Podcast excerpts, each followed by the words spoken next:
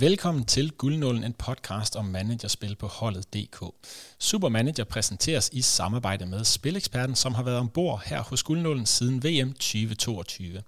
Al statistik, du møder i denne optakt, er leveret af vores datapartner Bet365.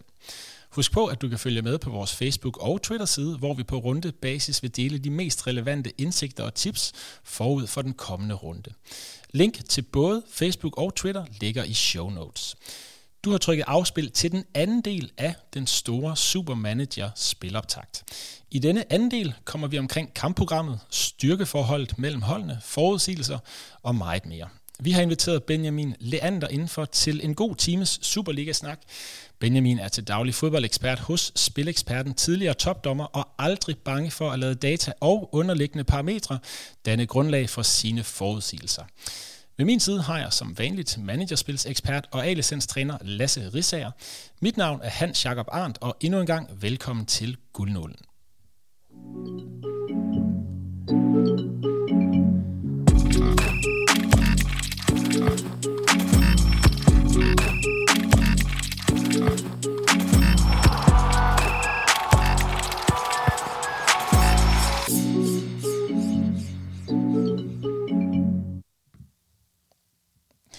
Velkommen hos Guldnålen, Benjamin. Tak for det. Vi er, vi er glade for at have dig med, og jeg er glad for at have to så kompetente uh, Superliga-folk med her. Det er, det er en ære. Uh, Benjamin, er du klar til en uh, ny Superliga, der starter? Først og fremmest er jeg glad for at have fået genvalg efter uh, min, uh, min debutudsendelse. Jeg prøvede virkelig at deklarere, at det der med managerspil altså ikke var min stærke side. Der er stor forskel på at, at skulle forudse, hvordan kampene går, og så også at lave den rigtige øh, holdsammensætning.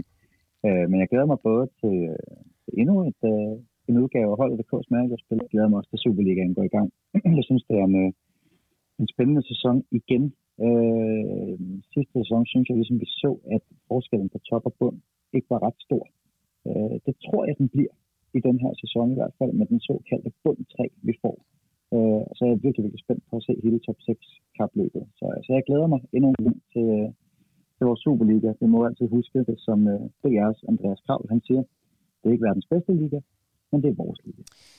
Det er lige nøjagtigt øh, vores liga. Vi glæder os, os selvfølgelig også øh, ekstremt meget. Og du siger jo også, at, øh, at det ikke så meget erfaring, du har fra, fra managerspil, men jeg vil alligevel rose dig lidt, fordi du fik jo sat dit hold CF Incapaz, da du var med inden øh, sidste spil. Og der ramte du altså de defensive spillere øh, lige i røven. Øh, du brugte også meget af dit budget på defensiven, øh, men jeg vil i hvert fald sige, at dine fire defensive AGF-spillere, Jesper Hansen og tre forsvarsspillere, de leverede i den grad set øh, på tværs af hele spillet. Og jeg kan huske, du sagde, at AGF blev det nye Aarhus Letico Madrid. Øhm, og det, det må man sige, det fik du, øh, fik du meget godt ramt. Men måske lige til de lyttere, der ikke var med øh, sidste gang, du var med. Hvad er så din sådan, erfaring med øh, managerspil? Altså på min holdet.dk-bruger står der, at jeg har været oprettet siden øh, efteråret 2010, så vi går snart ind på, øh, på noget, der minder om over en tredje i hele mit liv, jeg har været med i, øh, i managerspil. Men jeg har seks såkaldte udmærkelser, øh, og den ene af dem er altså at validere min konto. Det siger lidt om, hvor, øh, hvor, hvor langt fra præmierne jeg har været. To gange top 10 procent i øh, VM Manager 2018 øh, og i øh, Super Liga Manager i efteråret 2020. Øh, så, så stor erfaring øh, knap så stor succes, vil jeg sige. Husker du at skifte ud på din hold? Er ren interesse? Jeg tror nok lidt, det er der, den dør. Øh, og især det her med at være ops på, øh, på startopstillinger, spillere, der enten er skadet, eller starter ude, eller, eller sådan det, der går fredag aften, altså oftest med enten med familie, eller med at tjekke op på, øh, på weekendens andre kampe. Så det er, jeg synes, det er robotsarbejdet, hvor, øh, hvor det svigter for mig, øh, simpelthen fordi der er så mange andre ting. Øh, jeg laver også fodboldstatistik og øh, laver fodboldanbefalinger inden hos Spileksperten, og selvom jeg virkelig, virkelig gerne ville, øh, så har vi også bare kun øh, 24 timer i døgnet. Jeg bliver også opfordret til at stille op i NFL Fantasy og øh, World Feud, og jeg ved ikke, hvad det også er at tidsrører rundt omkring. Så, så det er simpelthen øh, øh, rendyrket tidsbegrænsning, der gør, at jeg ikke er skarpere på, øh, på manager. Men der kan jeg jo så sige til dig, Benjamin, at det nyt koncept, vi har her hos Guldnålen, det er, at hver torsdag aften, der får vi de forventede start op på vores øh, Twitter fra 12 eksperter rundt omkring øh, tilknyttede klubberne. Altså ikke, ikke ansatte klubberne, men, men fans og entusiaster. Så det kan være, du skal bruge øh, hashtag guld011 om torsdagen eller fredagen, så du får, får sat holdet. Jeg kan i hvert fald sige, at øh, guldnålen gik fra 344 følgere til 345 følgere i det øjeblik på Twitter. Sådan. Jamen det, øh, det takker vi øh, selvfølgelig for. Men øh, nok omkring det. Jeg tænker, at øh, med de ord, så hopper vi direkte ned i øh, kampprogrammet, og især de første fem runder har jeg jo bedt jer om at kigge øh, lidt ekstra på.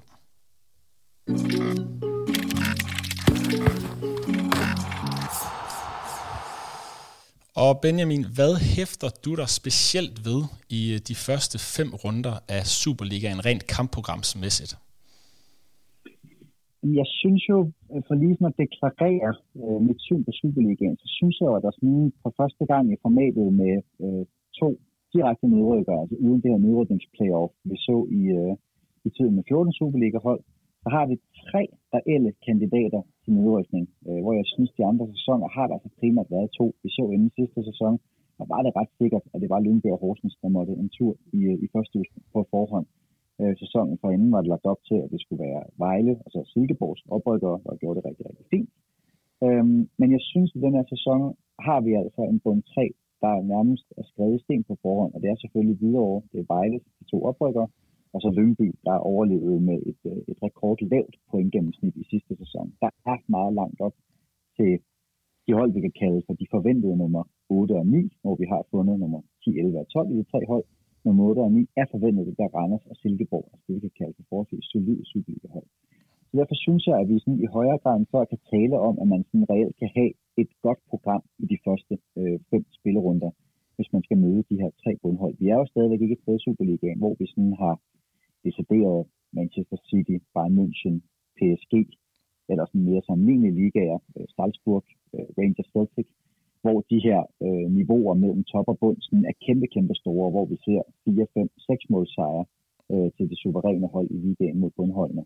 Men jeg kigger i hvert fald ind i, at der er tre hold, der skal møde Lyngby, Vejle øh, og videre i de første fem runder. Og det er FCK, det er FC Midtjylland og det er Viborg. Så for mig at se, at de, sådan, de umiddelbare vinder af kampprogrammet fra runde 1 til 5. Og hvad med dig, Lasse?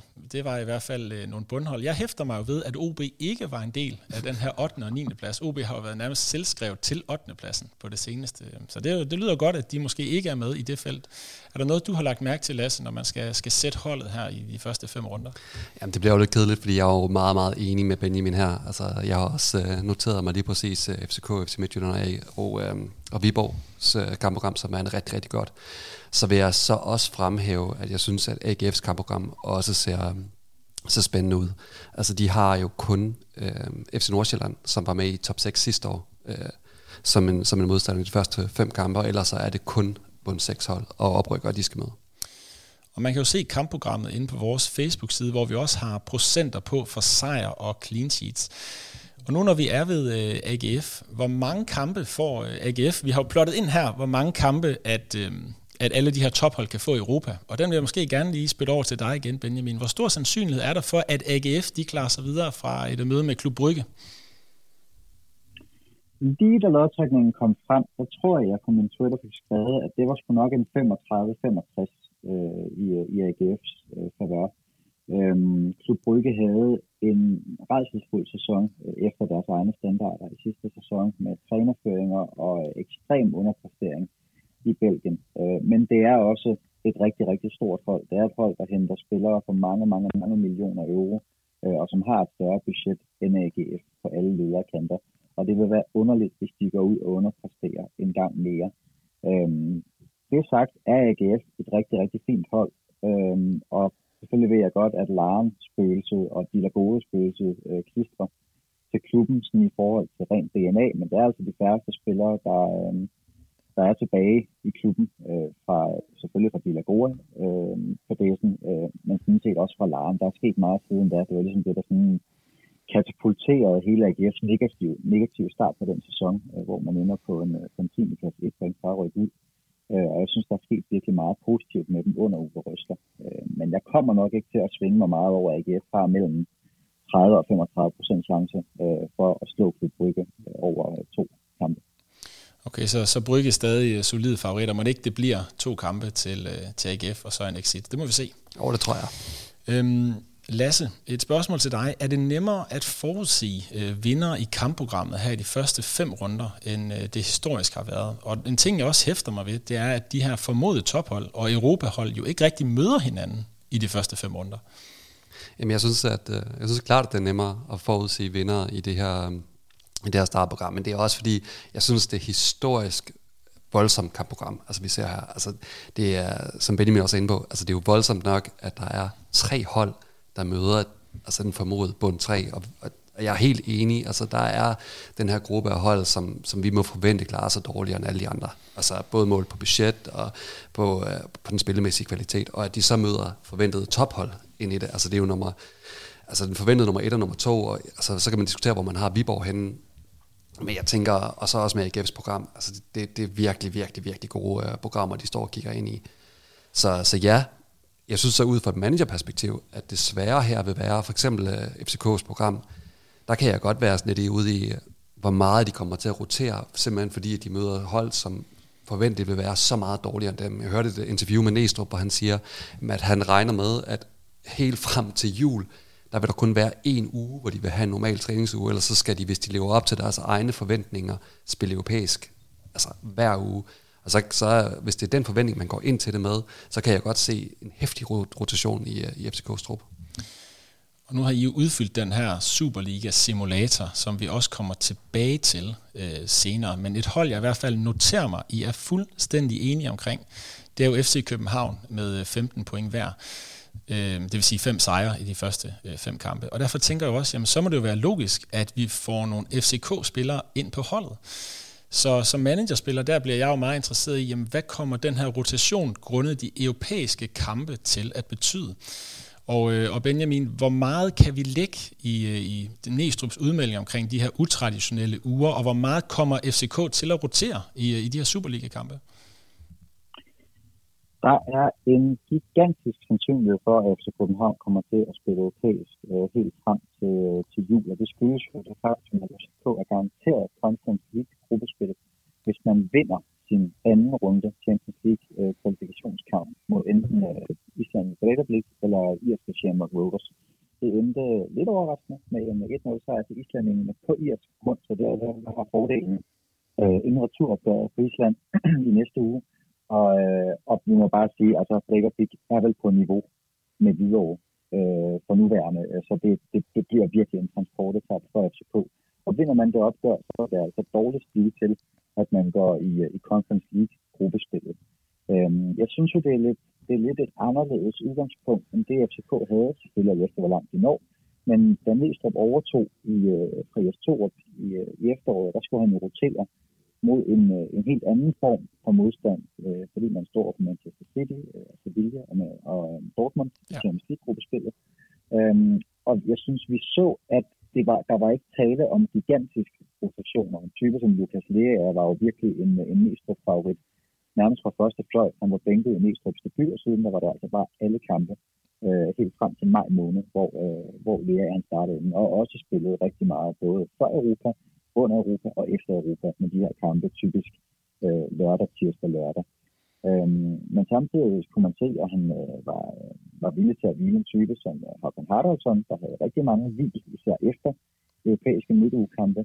Øhm, men for mig tror jeg, at der er, altså hvis man sammenligner øh, trupstatusen lige nu med et iPhone-batteri, øh, så er det jo så tæt på 100% som det kan komme, fordi spillerne har haft en, øh, en, en fin preseason, kommer i den optimale form, Øh, og i forhold til rotationen de første par måneder, øh, kombineret med FCK's forholdsvis overkommelige kampprogram, så tror jeg måske ikke, vi vil se alverden i rotation øh, i Superligaen lige umiddelbart. Øh, der er det vigtigt, at FCK med det her overkommelige program kommer tæt på maksimum point, i hvert fald det maksimalt forventede point, som synes jeg godt, vi kan tælle os at sige, i de første syv spillerunder, inden runde 8 til 11, hvor FCK for alvor kommer på prøve med fire kampe mod de mod fire andre tophold i Superligaen, der skal de bare ud og hente det, der bliver mellem øh, 17 og 21 point i de første syv runder. Så jeg tror, at vi vil se rotation, men ikke de her øh, typer, hvor vi ser, at der både bliver sparet en nøglespiller øh, i forsvaret i banen. Og apropos nøglespiller, Lasse, så har vi jo før brændt nallerne lidt på FCK i øh, Andreas Cornelius, som vi jo har fået købt ind i hvert fald en omgang, hvor han også stod til at starte, men blev nærmest skadet fire minutter inden øh, kampen blev sparket i gang. Hvordan undgår man at brænde nallerne på de her enkeltspillere, og, og hvordan ser du FCK's rotation? Jamen altså, jeg kunne faktisk godt tænke mig at høre dig lige om lidt, Benjamin, i forhold til, hvordan du ser Cornelius øh, og hans rolle ind på det her FCK-hold, fordi det er noget af det, jeg er meget øh, spændt på. Altså det, der er i det ud fra det her managerperspektiv, det er jo, at hvis du kan forudsige, hvem de tre forreste for FCK kommer til at blive, så er du faktisk ret langt ind i det. Og øh, jeg kunne godt se, at der vil komme noget rotation, altså for de tre forreste. Lige nu, der tænker jeg, at den, den seneste træningskamp, jeg har set på, de har spillet, der, der spiller uh, Diego Concalves, Jordan Larsen og Rooney Bagdiani op foran. Og det er alle sammen spillere, som er, står til, til overkommelige priser. Spørgsmålet er så, hvem der skubbet ud, hvis det er Cornelius, der skal ind. Og så kan jeg godt være sådan, at jeg tror ikke på, at FCK kommer til at spille tre, altså have tre af de forreste, uden at have en spiller med fart. Og den eneste spiller, der har rigtig meget fart der, det vil være Jordan Larsen. Så jeg er sådan lidt, øh, hvis man, jeg tror ikke på, at Cornelius kommer til at spille både europæisk og Superliga. Så jeg er meget sådan, hvad kommer han til at spille? Og, øh, altså sådan, og kan man regne det ud, så er man ret langt i sit Supermanager-spil. Men hvad tænker du, Benjamin? Hvad, hvordan ser du Cornelius' øh, rolle for FCK? Nu er jeg også sparet af, at de melder ud i, øh, i den her uge, hvor vi også øh, at han bliver sparet med Schalke, øh, hvor jeg tænker, okay, det var nok ikke den melding, jeg havde håbet på, øh, hvis jeg havde været FCK'er med Andreas Cornelius som sympatier, at han skulle spares efter noget, der minder om halvanden måned, om ikke på langs. Så i hvert fald, at han, man som minimum skulle kunne forvente, at han var kommet i bedre stand øh, end det her, synes jeg godt, vi kan sige, utrolig skuffende forår, hvor han, øh, han spiller under 100 minutter til sammen i Superligaen, øh, fordelt på kampe, hvor han på intet tidspunkt spiller mere end en halv time i foråret. Han spiller jo tre gange fuld tid øh, i efterårssæsonen, da han kommer fra, fra transport, øh, men siden der har foråret været en stor skuffelse i forhold til skader under opvarmning, skader fordelen i kampen, skader efter og så videre. Ja, meget fri skov, FCK stadigvæk et sted, hvor man ligesom også skal sige, at selvfølgelig henter man Cornelius hjem øh, til at være øh, stjernenieren øh, på holdet, men det var bare se, at selv uden for på holdet lykkes det altså øh, FCK Låner, jeg der mest på holdet på indsnitten, og man 2,2, så vinder man forholdsvis mange mesterskaber på.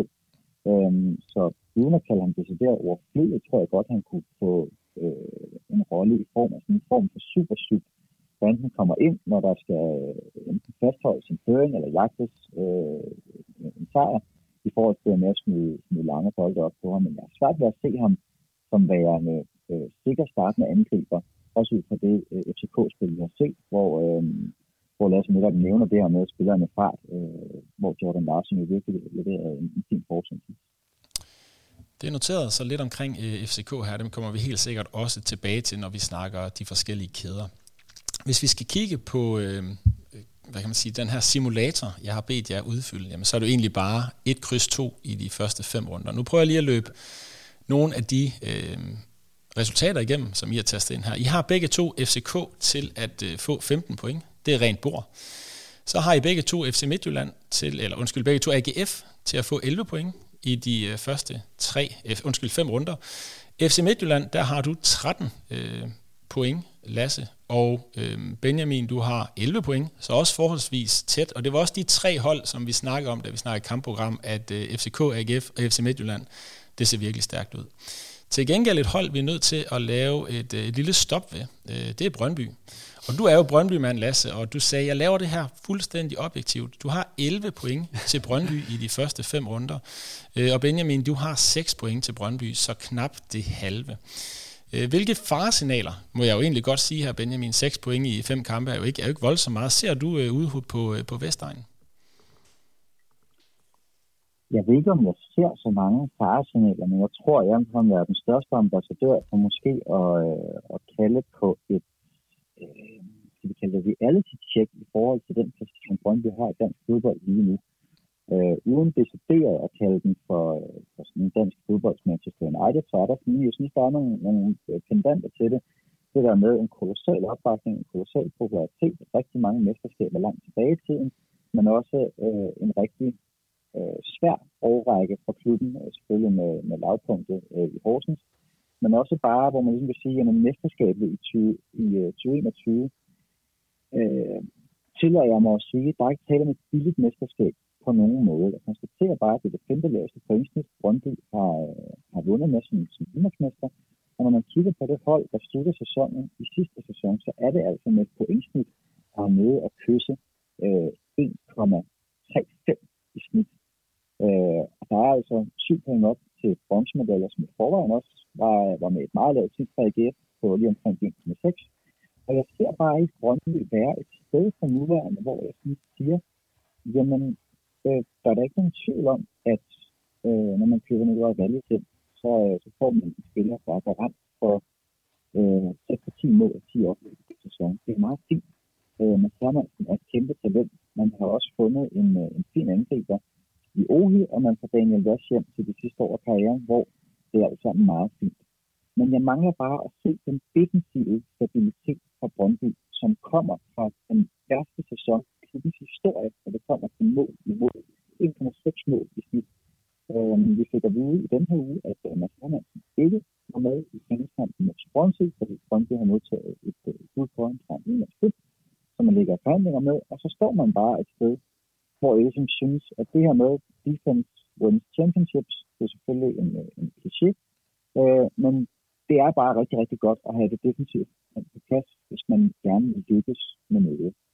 Og jeg synes, at Brøndby har vist sig sårbar i forhold til at sige, at det der virkelig det skal til så, det var tydeligvis en, øh, en helt urekombination, kombineret med, at man også overpræsterer en smule effektivt, og generelt bare leve på at være rigtig skarpe til at vinde små sejre og vinde på de rigtige tidspunkter. Øh, og nu står man bare et sted, hvor der er rigtig meget, hvor jeg tænker, jamen jeg kan bare ikke se, at Brøndby skulle være et øh, åbenlyst bedre hold end hold som AGF, FC Nordsjælland, selvfølgelig heller ikke FCK og Midtjylland med de budgetter. Og så ser vi jo bare, at Viborg og Silkeborgs oprykkere også har vist et kolossalt flot niveau over to sæsoner.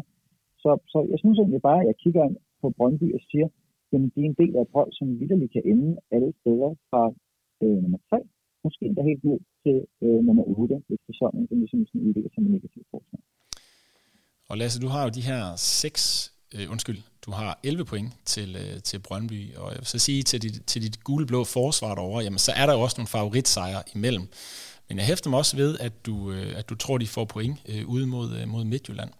Og hvorfor er det, du tror, Brøndby går ubesejret igennem de første fem måneder? Jamen, jeg tror faktisk, at, øh, at nogle, eller jeg ved, at nogle af de pointer, som Benjamin bringer op her omkring, for eksempel det defensive, er noget af det, som de har arbejdet rigtig meget med derude. Altså, det er vigtigt for mig at sige, at, at jeg ser ikke Brøndby som sådan et, øh, som, et, eller som mesterskabskandidater for eksempel i år, øh, på nogen måde faktisk. Men jeg ser dem meget det lav, hvor FC Nordsjælland og AGF også ligger. Det, der så er i det, det er, at jeg tænker, at, at de holder også gode. Og jeg synes, Brøndbys øh, kampprogram er, er relativt fint.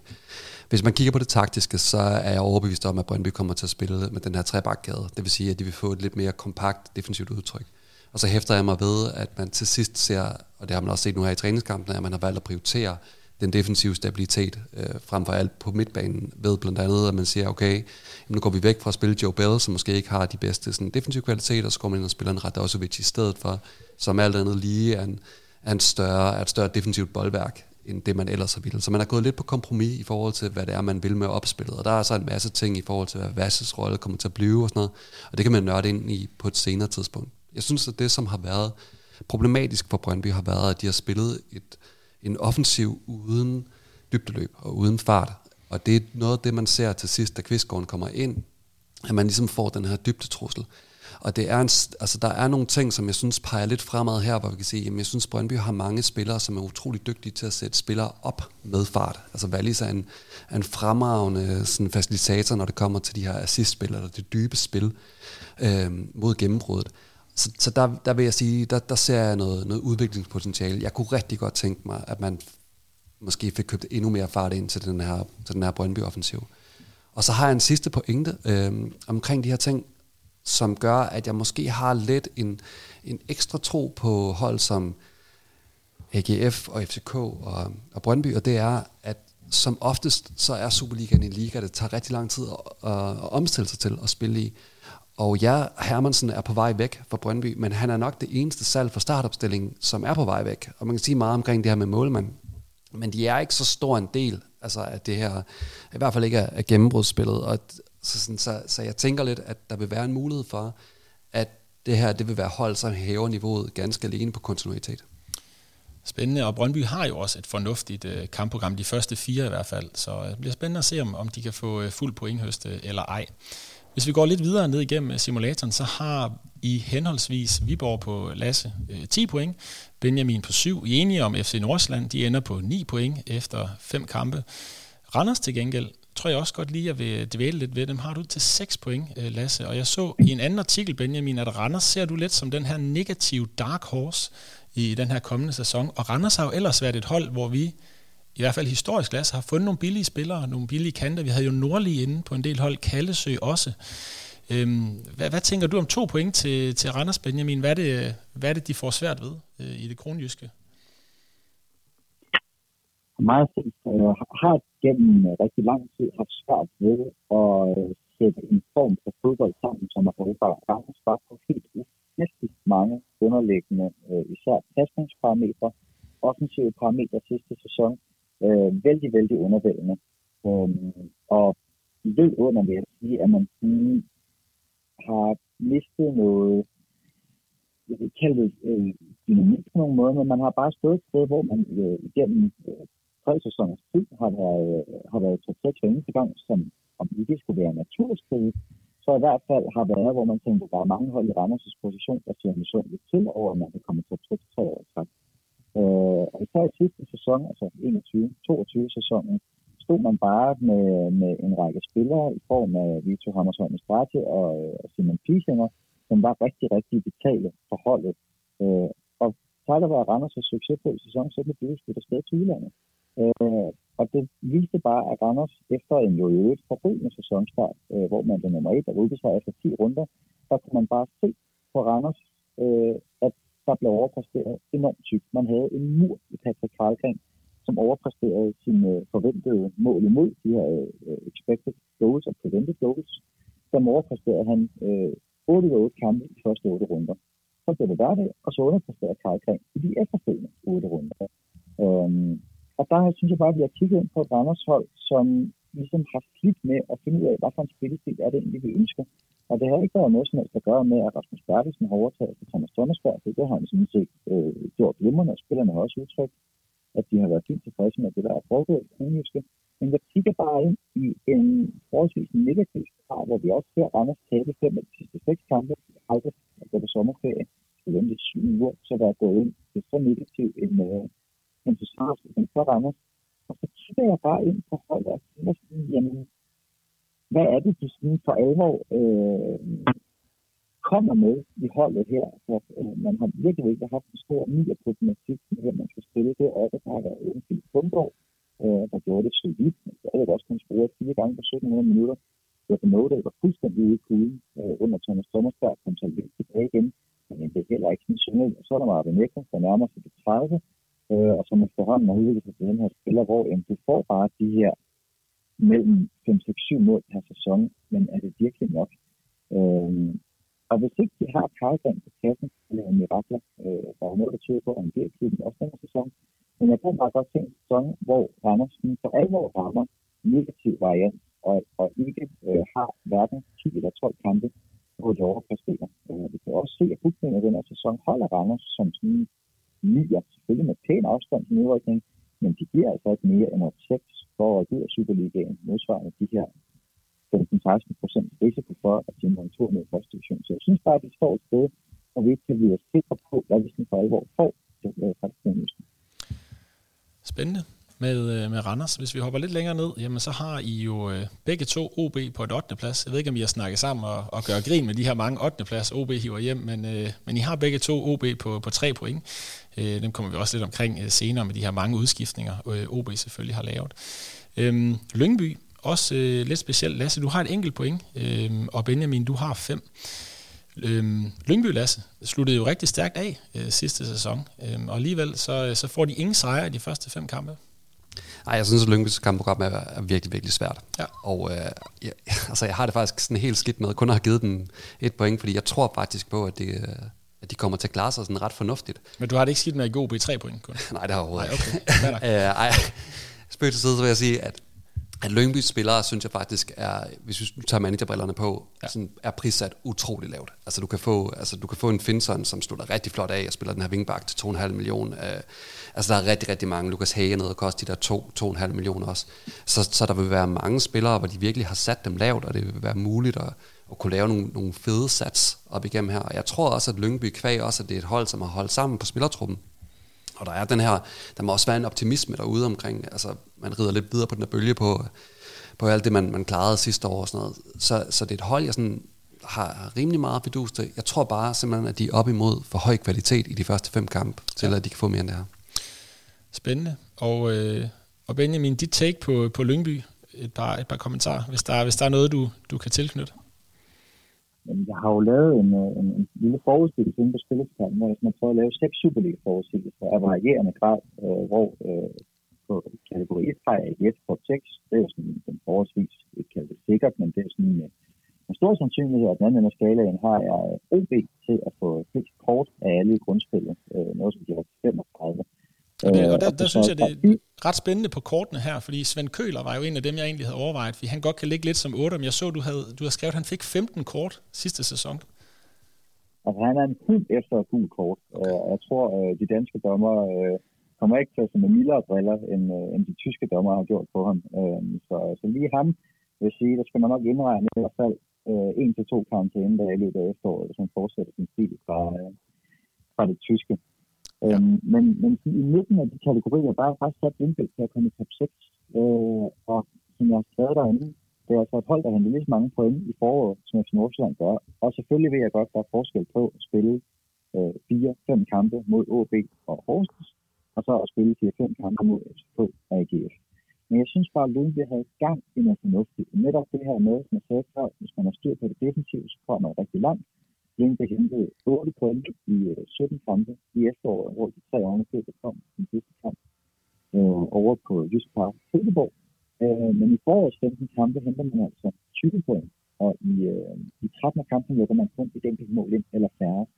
Så jeg synes bare, at Lyngby har fundet sådan den, øh, den defensive formel for, hvordan man klarer sig i Superligaen. Rigtig mange af boldhold melder med at ryge ud på, når man simpelthen forsvarer for dårligt. Vi så det med Horsens, som gav tonsvis chancer væk lukker tonsvis af mål ind, og til med heller ikke havde ret meget skud med offensivt, når det kom til stykket.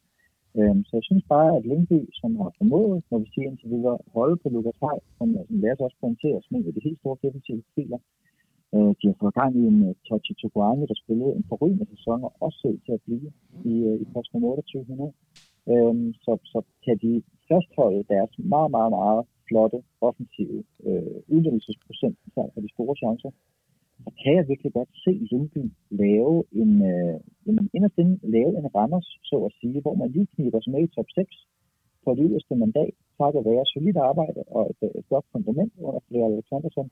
Og så kan man sige, at det ville ikke gøre noget, hvis de havde en transfer op af hatten til allersidst, som ville kunne styrke den øh, enten offensivt, øh, eller hvis de har ryger, øh, som bliver rygtet, så at finde en direkte øh, erstatning for ham, fordi han virkelig har gjort det godt, og så spiller kolossalt meget, øh, især i foråret. Så jeg synes, at på Lyngby er, at de står så lidt defensivt, øh, og det kan ende med at bringe dem lidt flere point end umiddelbart ansatte.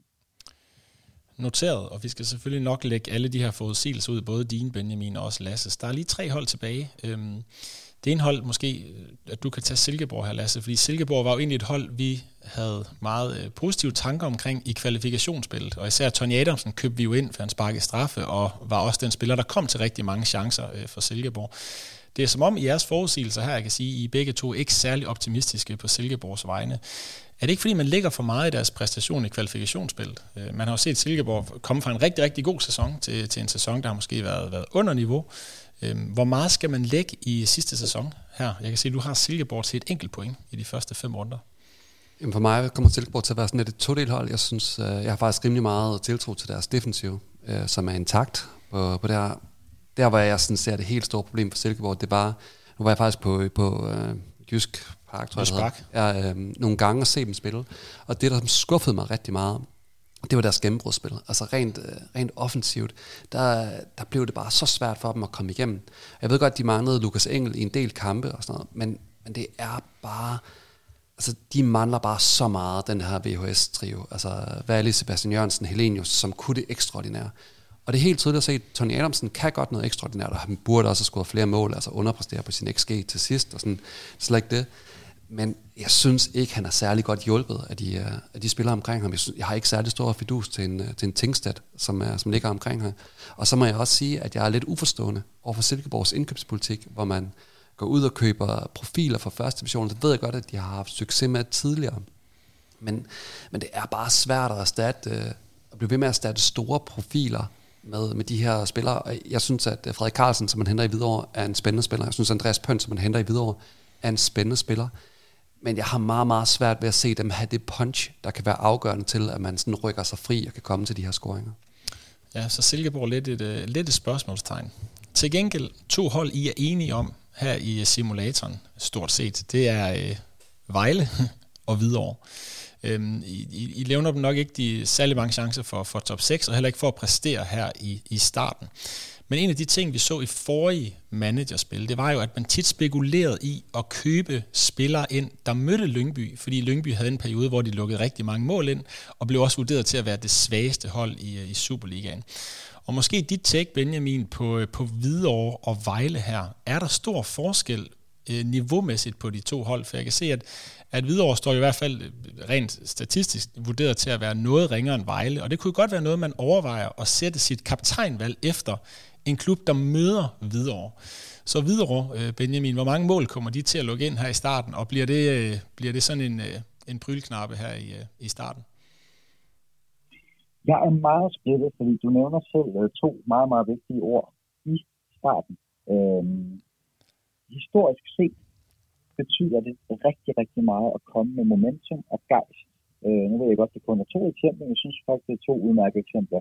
Hobro, lille bitte Hobro, der kommer op fra anden division til første division, bliver der et år, og så lige tager øh, første tur op i Superligaen nogensinde.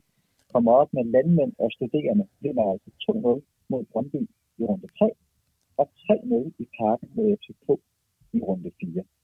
Og det er godt, at man kom med Emil Berggren og øh, Mads Vilsom og et par af de her spillere, som sådan har haft en, en spændende talentkarriere, men det var altså stadigvæk et hold, hvor man sådan lidt knep sig i armen over, at øh, fireaftensprofferne fra Hobro pludselig skulle op og spille Superliga-fodbold. Øh, og de lå simpelthen med, med nærmest to point i snit for de første syv runder efter en fuldstændig forrygende start. Øh, Helsingør, der rykker op til første division i 2017 med 1,6 point i snit, og så derefter eliminerer øh, Viborg i playoff-kampene ligger også ud med tre sejre af deres første syv kampe, på trods af, at jeg også tror mange klubber Helsingør og tænkte, at det der, det kan altså godt blive, øh, sige, tre sejre øh, og et, øh, et pointsnit på omkring en halv, og så sådan den overstået. Så jeg siger bare, at man skal ikke tage fejl af, hvad momentum og gejst betyder de første par runder. Men når det så er sagt, så skriger alt jo øh, på brug af Helsingør, når vi også kigger på, øh, på videre De rykker op med at lukke 1,3 mål ind mod sig per kamp i snit øh, der kigger vi altså ind på, at Lyngby og Horsens, da de rykkede op, lukkede 0,8 mål ind i snit, og så sammen for enden med Viborg og Silkeborg, der er vi nede på 0,7, 0,8 mål. Det er næsten det dobbelte, som vi over tillader altså. sig. Øh, det er ikke dårligere altså, sådan rent mål imod sig, siden øh, Lyngby rykkede op i 2018. 1,4 mål imod sig i snit, og dengang, trods alt med en defensiv, der hed Thomas Mikkelsen på mål, og et forsvar med Frederik Linder, Hassan Gregor, Kevin Kjempe og Lasse Forsgaard. Med al respekt for vores kollektiv, så er det lidt noget andet end Philip Djukic på kassen, Mark Nielsen, 34 år i Dennis Stenderup, øh, Matti Olsen øh, og så Armedil Asovski. Det har også set på transfervinduet, øh, måden man forstærker sig på. 32 år i Nikolaj Gertsen, øh, ligesom blev, blev vejet for let op i Helsingør. Nu skal jeg ind og prøve at hjælpe videre til, til overlevelse i Superligaen. Jeg synes på papiret, at det ser rigtig, rigtig svært ud for videre. Vi må også have, have respekt for historien, og sige, at de første par runder faktisk plejer at medføre en overraskelse eller to for de, øh, for de nyoprykkede hold. Men jeg har dem kun på et enkelt point, øh, og vi kan også se åbningskampen mod FC Midtjylland, øh, der giver ulvene op 1,27 her i talende stund 13. juli. Det er altså det, det femte laveste odds i nyere tid i Superligaens historie. FCK 1,19 mod Silkeborg for, for fire år siden, det laveste, vi har i Spændende. Og Lasse, kaptajnvalget i første runde, bliver det en FC Midtjylland-spiller, så frem man har en FC Midtjylland-spiller på holdet? Altså hvis Isaksen spiller, og det kan vi jo se, Altså sådan, øh, om man vælger at have ham, så tænker jeg, at han er rundens mest oplagte kaptajn. Ja, vi kommer selvfølgelig tilbage til, til kæderne, men øh, det var lige nogle nedslag her i hvert fald i, øh, i Superliga-simulatoren. Vi kommer til at dele den både på Facebook og Twitter, så man kan se øh, begge jeres øh, forudsigelser øh, for alle kampene i de øh, første fem runder.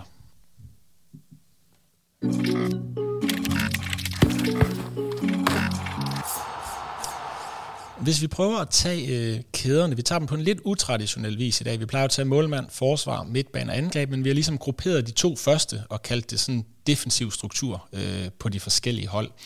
Øh, og jeg har jo spurgt jer begge to, hvilke eller hvilket hold har flest clean sheets efter de første fem runder? Øh, hvem tror du, Benjamin?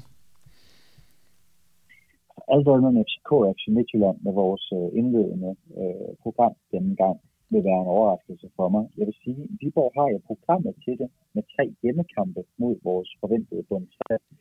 Øh, men jeg hæfter mig også bare ved, at de beskriver, at de her i, i de her uge, halvanden uge op til øh, Superliga-start, stadigvæk har skader på øh, Jean Salatel, Niklas Birke øh, og Lauritsen i forsvaret, hvor ingen af dem er på træningsbanen. Og det vil jeg sige, det afskrækker mig meget. Jeg har ellers sådan en rigtig, rigtig fint lys til Viborg, som øh, jeg vil ikke sige, de var decideret under radar sidste sæson, øh, fordi altså, vi snakkede om, at Viborg står i 7 for at vinde guld 4-5 spillerunder før tid, øh, og tillader næste deres store chancer imod sig i sæsonen, har generelt bare præsteret super, super flot.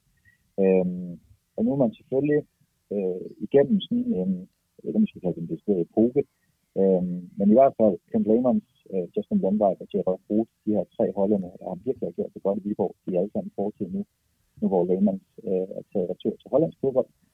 Øhm, så jeg er spændt på at se, om de kan gøre det igen, så at sige. Vi så øh, Elias Jurel, som er en forårets helt store positive overraskelse, øh, sammen med Ibrahim Said. Og nu har de den her nye problematik øh, i form af, at man virkelig skal finde ud af, hvem man gerne vil spille med som angriber.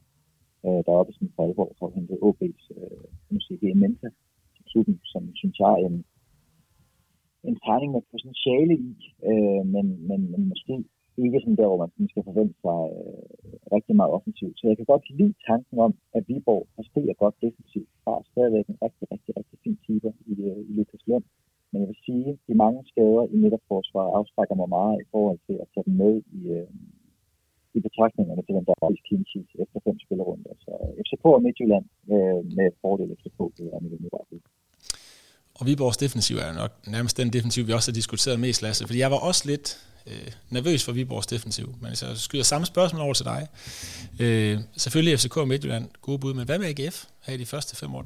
Jeg har AGF relativt højt øh, på min liste, og det, altså sådan, jeg synes, at AGF's øh, defensiv på alle parametre har vist sig at være rigtig god. Øh, de har lukket det var få mål ind i, øh, ind i Superligaen, altså også i sidste sæson. Og så tænker jeg, at de mangler Bissek. men det, der har været med Bissek, det er, at jeg synes altså ikke, at han har gjort det dårligt defensivt. Det er overhovedet ikke det. Altså, fordi han har gjort det rigtig fint. Men det store tab ved Bissek ser jeg mere som de offensive kvaliteter, han har haft. Altså den her spiller, som har kunne bryde kæderne og gå frem, og, og også haft en rigtig god øh, afleveringsfod. Så jeg kunne godt se AGF også gå ind og lave noget, noget rigtig spændende. Vi kan vel også allerede godt nu løfte sløret for, at vi tænker, at, at kan man finde pengene til dem, så er det Løssel, øh, Grabater eller um, eller Jesper Hansen, man skal kigge efter som sin keeper. Og det er jo også lidt interessant med priserne på målmændene i år, fordi forskellen ned til de her midterhold, OB, Randers, Silkeborg, er ikke særlig stor. Altså du kan højst spare en million fra de dyre keeper. Altså du skal ned og have Hvidovres målmand, Vejles målmand eller Lyngbys målmand, for rent faktisk at spare noget. Og der tænker jeg ikke, man er. Nej.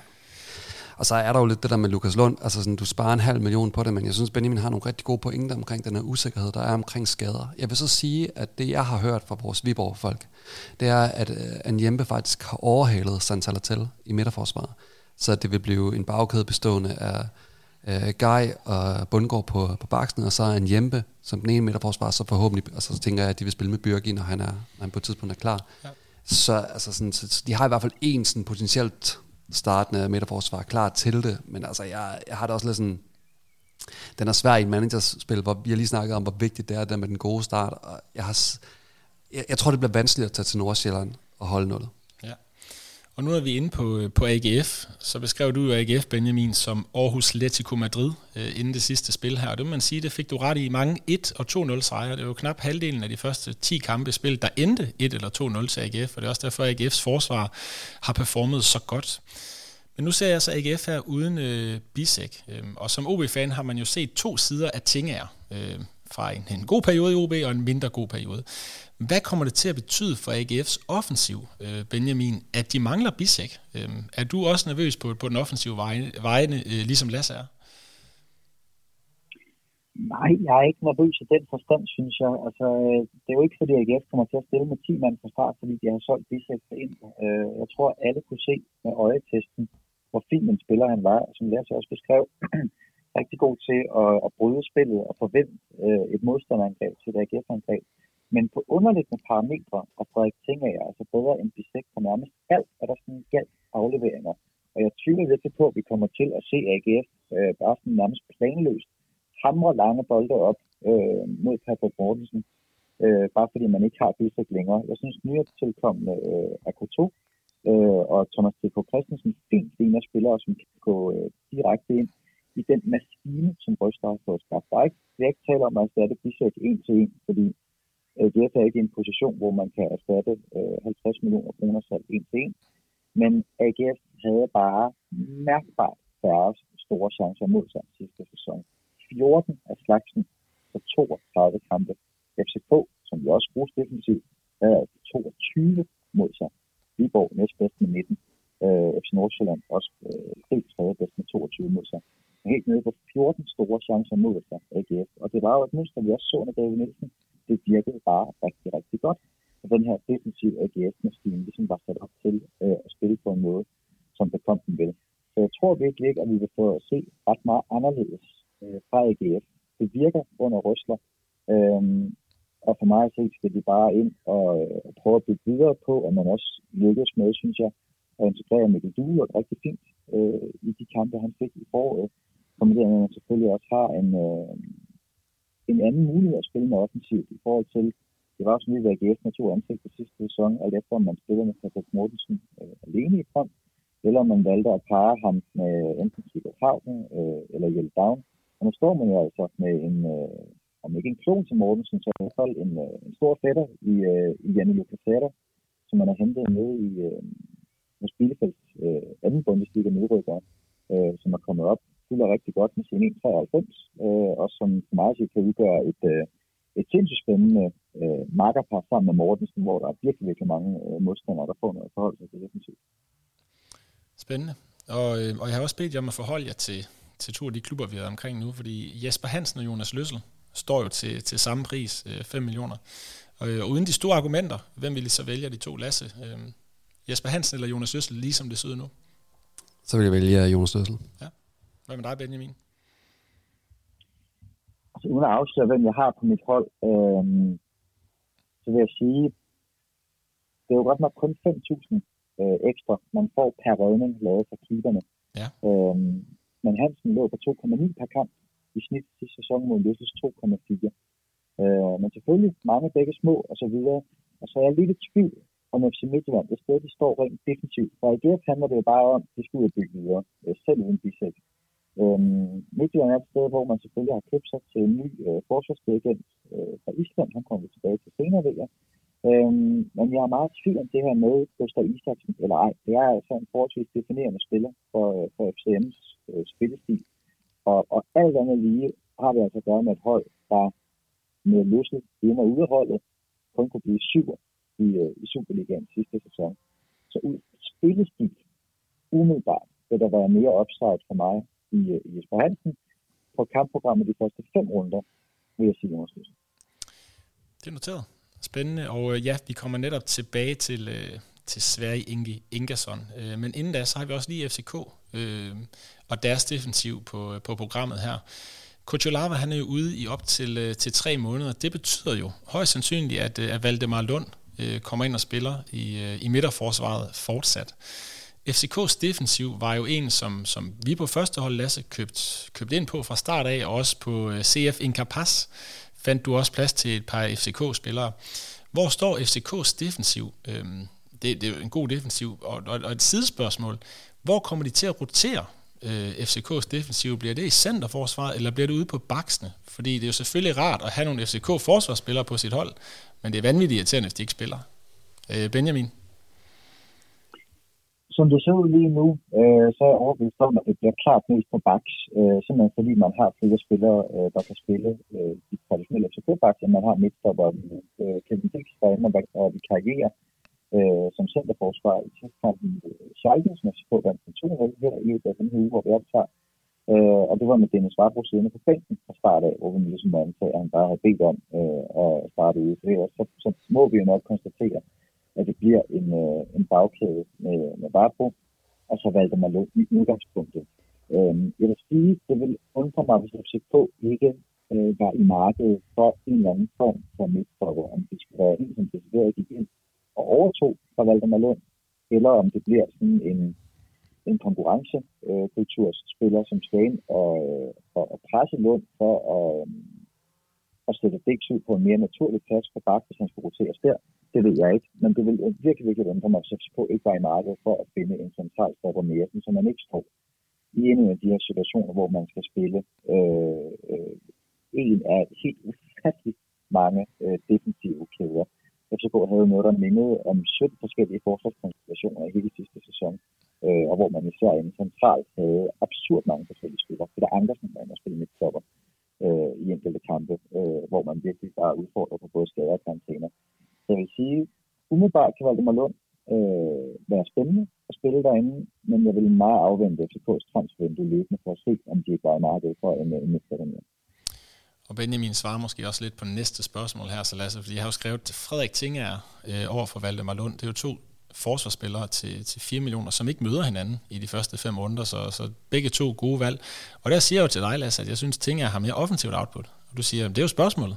Hvordan ser du de to spillere over for hinanden? Øh, Jamen, jeg kiggede lidt på det og kunne se, at Tinger han skruede et mål og lavede to assist i sidste sæson. Uh, og jeg er meget på det der med hjørnespark. Jeg tænker sådan, at man har som oftest en spiller, man gerne vil sparke hjørnesparket efter, og for AGF's øh, vedkommende, der har det været Bisek. Så jeg kunne godt forestille mig, at han er den nye nummer et, man sådan prøver.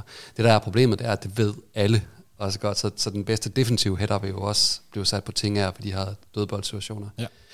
Altså, jeg, jeg er meget, meget delt på den her, øh, og det er også lidt fordi, at jeg er meget enig med det, Benjamin siger. Jeg tror også, at FCK er i markedet efter at kigge på, hvad, hvad har vi af, af muligheder for, for en, der kan presse Valdemar Lund. Jeg ved også, at det er en spiller, man tror rigtig, rigtig meget på i FCK. Det, der er mit problem er, det er, at Valdemar Lund, synes jeg, kan rigtig mange ting, men noget der, hvor han er mest udfordret, det er at forsvare hans bagrum. Og når man ved, at FCK kommer til at være favorit og stå meget højt på banen i mange kampe, så kan jeg godt se det blive en lille smule problematisk. Jeg er i hvert fald meget mere sikker på FCK's defensiv, når det er Kuchulava og Vafro, der spiller den derinde. Så hvis jeg skulle komme med et bud, så vil, jeg, så vil jeg med de første fem kampe faktisk gå med Valdemar Lund. Ja. Og vi kommer til at dele dit hold, øh, Benjamin, også på vores øh, Facebook-side. Men kan du måske løfte sløret for, om, øh, om enten Tinger eller Lund har fundet, fundet vej ind på dit hold? Jeg kan godt afsløre, at øh, Frederik Tinger har fundet vej til mit ja. hold. Øh, simpelthen ud fra den øh, bevise, jeg også synes, som Lasse også beskriver, det er, at man måske har defensive udfordringer.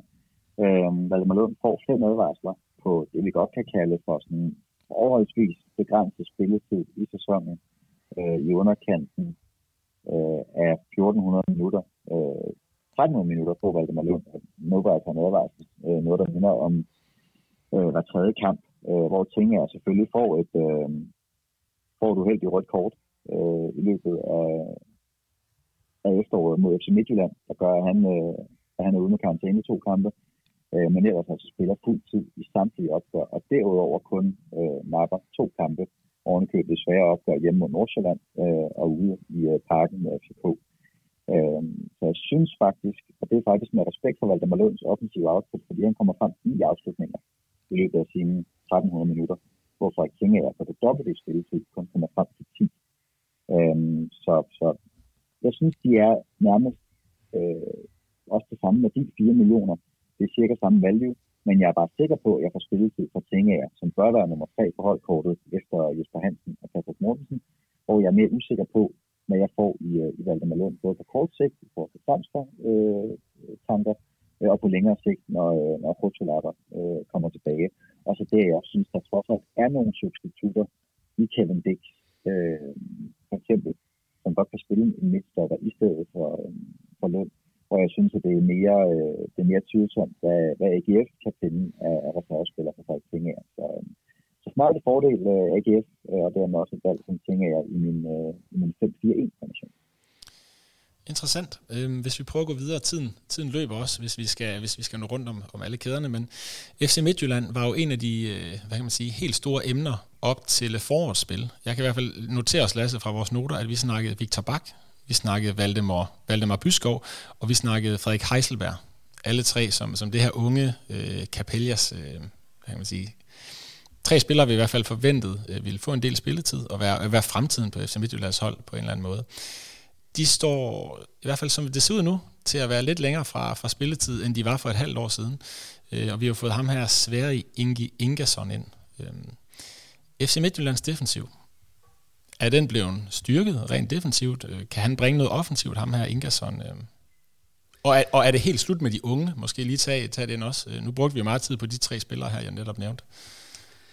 Øh, hvis jeg skal gøre det helt kort, vil jeg sådan sige, øh, ja, det er helt slut med de unge i, uh, i forsvaret. De kommer til at have en idealopstilling, er jeg ret overbevist om. Der kommer til at hedde Dalsgaard på højre bak, uh, Juninho og, uh, og Ingi ind i midterforsvaret, yes. og så Paulinho på, på venstre bak, jo mindre at uh, Paulinho bliver solgt. Og så tænker jeg, at Thomas Berg er en træner, som vil sætte det her meget, meget højt at få den, få den defensive struktur på plads. Jeg kan også se, at de, de vinder 4-3 over Fredericia, og der er han også ude med det samme og kommenterer på, at han synes, det er for, for ringe at de kan lukke tre mål ind. Ja. Så, så det, det vil være et stort fokus for ham, og der, der tror jeg, at han vil gå med rutinen på det. Så, og så vil jeg sige ud fra, fra det perspektiv, jo, altså jeg har læst lidt op på Ingi, jeg kan godt se, at han har scoret, øh, han har scoret nogle mål, øh, og Midtjylland er jo et hold, som historisk ligger rigtig meget væk på, på de her dødbold. Men hvis du kigger på fakta, så har de bare ikke klaret sig specielt godt på, på dødbold sådan i sidste sæson. Og jeg er i tvivl om, om, om jeg er villig til at give 4,5 millioner for en spiller, som kun kan give mig offensivt output, hvis han scorer på, på Jørgens Bank. Ja, så kigger du mere baks måske den vej. Altså, så synes jeg, at der er nogle andre forsvarsspillere i Superligaen, hvor, som vi snakkede om også i den, den første del her, inden Benjamin var med, ja. at vi har nogle baks, som, som kommer rigtig, rigtig meget mere offensivt. Ja. Ingersson, Benjamin, hvad, hvad tænker du om ham? Er han en, der kan, kan sætte en prop i øh, hos FC Midtjylland? For mig at se, forsøger man at købe en øh, uh, Erik øh, version 2.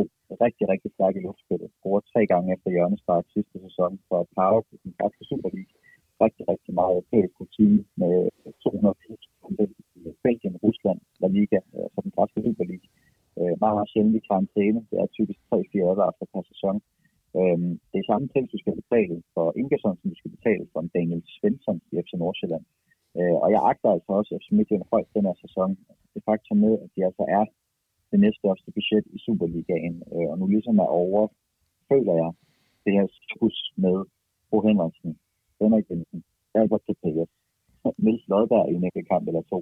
Øh, og nu har man altså endelig fundet stabiliteten under Thomas Thomasberg, som ved, hvordan han vil spille, øh, og har fået lov til at, øh, at få de tilføjelser til truppen, som, som han gerne vil have, må vi antage, øh, i form af, øh, af selvfølgelig Ingersson, øh, men også i angrebet, hvor øh, Joe Zoom er blevet annonceret som, øh, som ny spændende angriber. Øh, at komme ind til 6 millioner kroner, hvor jeg rigtig lige vil se, om man lykkes med at integrere øh, den kun anden koreaner i Superligaens historie, og jeg kom frem til øh, tre øh, koreanske K-League-spillere, der har lavet skift direkte til, til europæisk fodbold. Der er det vigtigt at sige, det er som Timo-skytter eller mere, sådan topscore-typer på K-League, som har taget det direkte skifte til Europa. Det er kun tre gange de sidste 10 år. Så jeg vil gerne lige se, om, øh, om han lykkes med at gå ind fra første fløj i dag, øh, og hvordan FCM's offensiv tilbage overhovedet kommer til at se ud. Altså, er der overhovedet en rolle til Sorry Kabar, som har fået en lille smule spilletid, øh, unge Francolino, som er hentet Benfica, øh, Maroni, som er kommet hjem fra Brasilien, øh, Gustav Isaksen eller ej, og så videre. Så for mig ser det et rigtig stort spørgsmålstegn. Øhm, men jeg synes, med den defensive stabilitet, som man viste under Thomas Berg, øh, der er Ingersson et, øh, et, et dyrt indkøb, men også et, øh, et, et, synes jeg, et stærkt indkøb.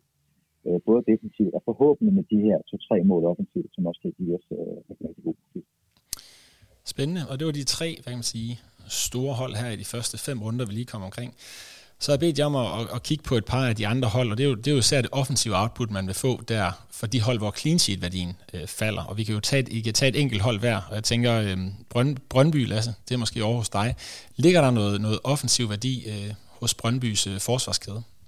Men jeg synes jo, at det mest spændende, vi vil se ved Brøndby, øh, det vil være Daniel Vers og Rasmus Lauritsen. Rasmus Lauritsen øh, har jeg noteret mig her, da han spiller i den svenske liga, der har han altså målpoint hver tredje kamp.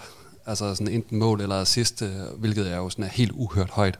Så kan han finde det frem, altså sådan i, øh, så tænker jeg faktisk, at man har en af de, en af de allerstærkeste spillere rent på altså mål på, på dødboldsfarlighed. Og så er der jo det i det, at øh, selvom Daniel Vær så ved at være gammel, så, så, så vægter jeg ham faktisk som en af Superligaens bedste saver. Jeg kan være inde på Ottes hjemmeside og kan se, at det er ham, der står som tredje største favorit til at have flest assist i Superligaen i den her sæson. Og det kan jeg jo egentlig godt se ud fra det der med, at han kommer til at sparke hjørnespark i begge sider. Han kommer til at tage alle frispark.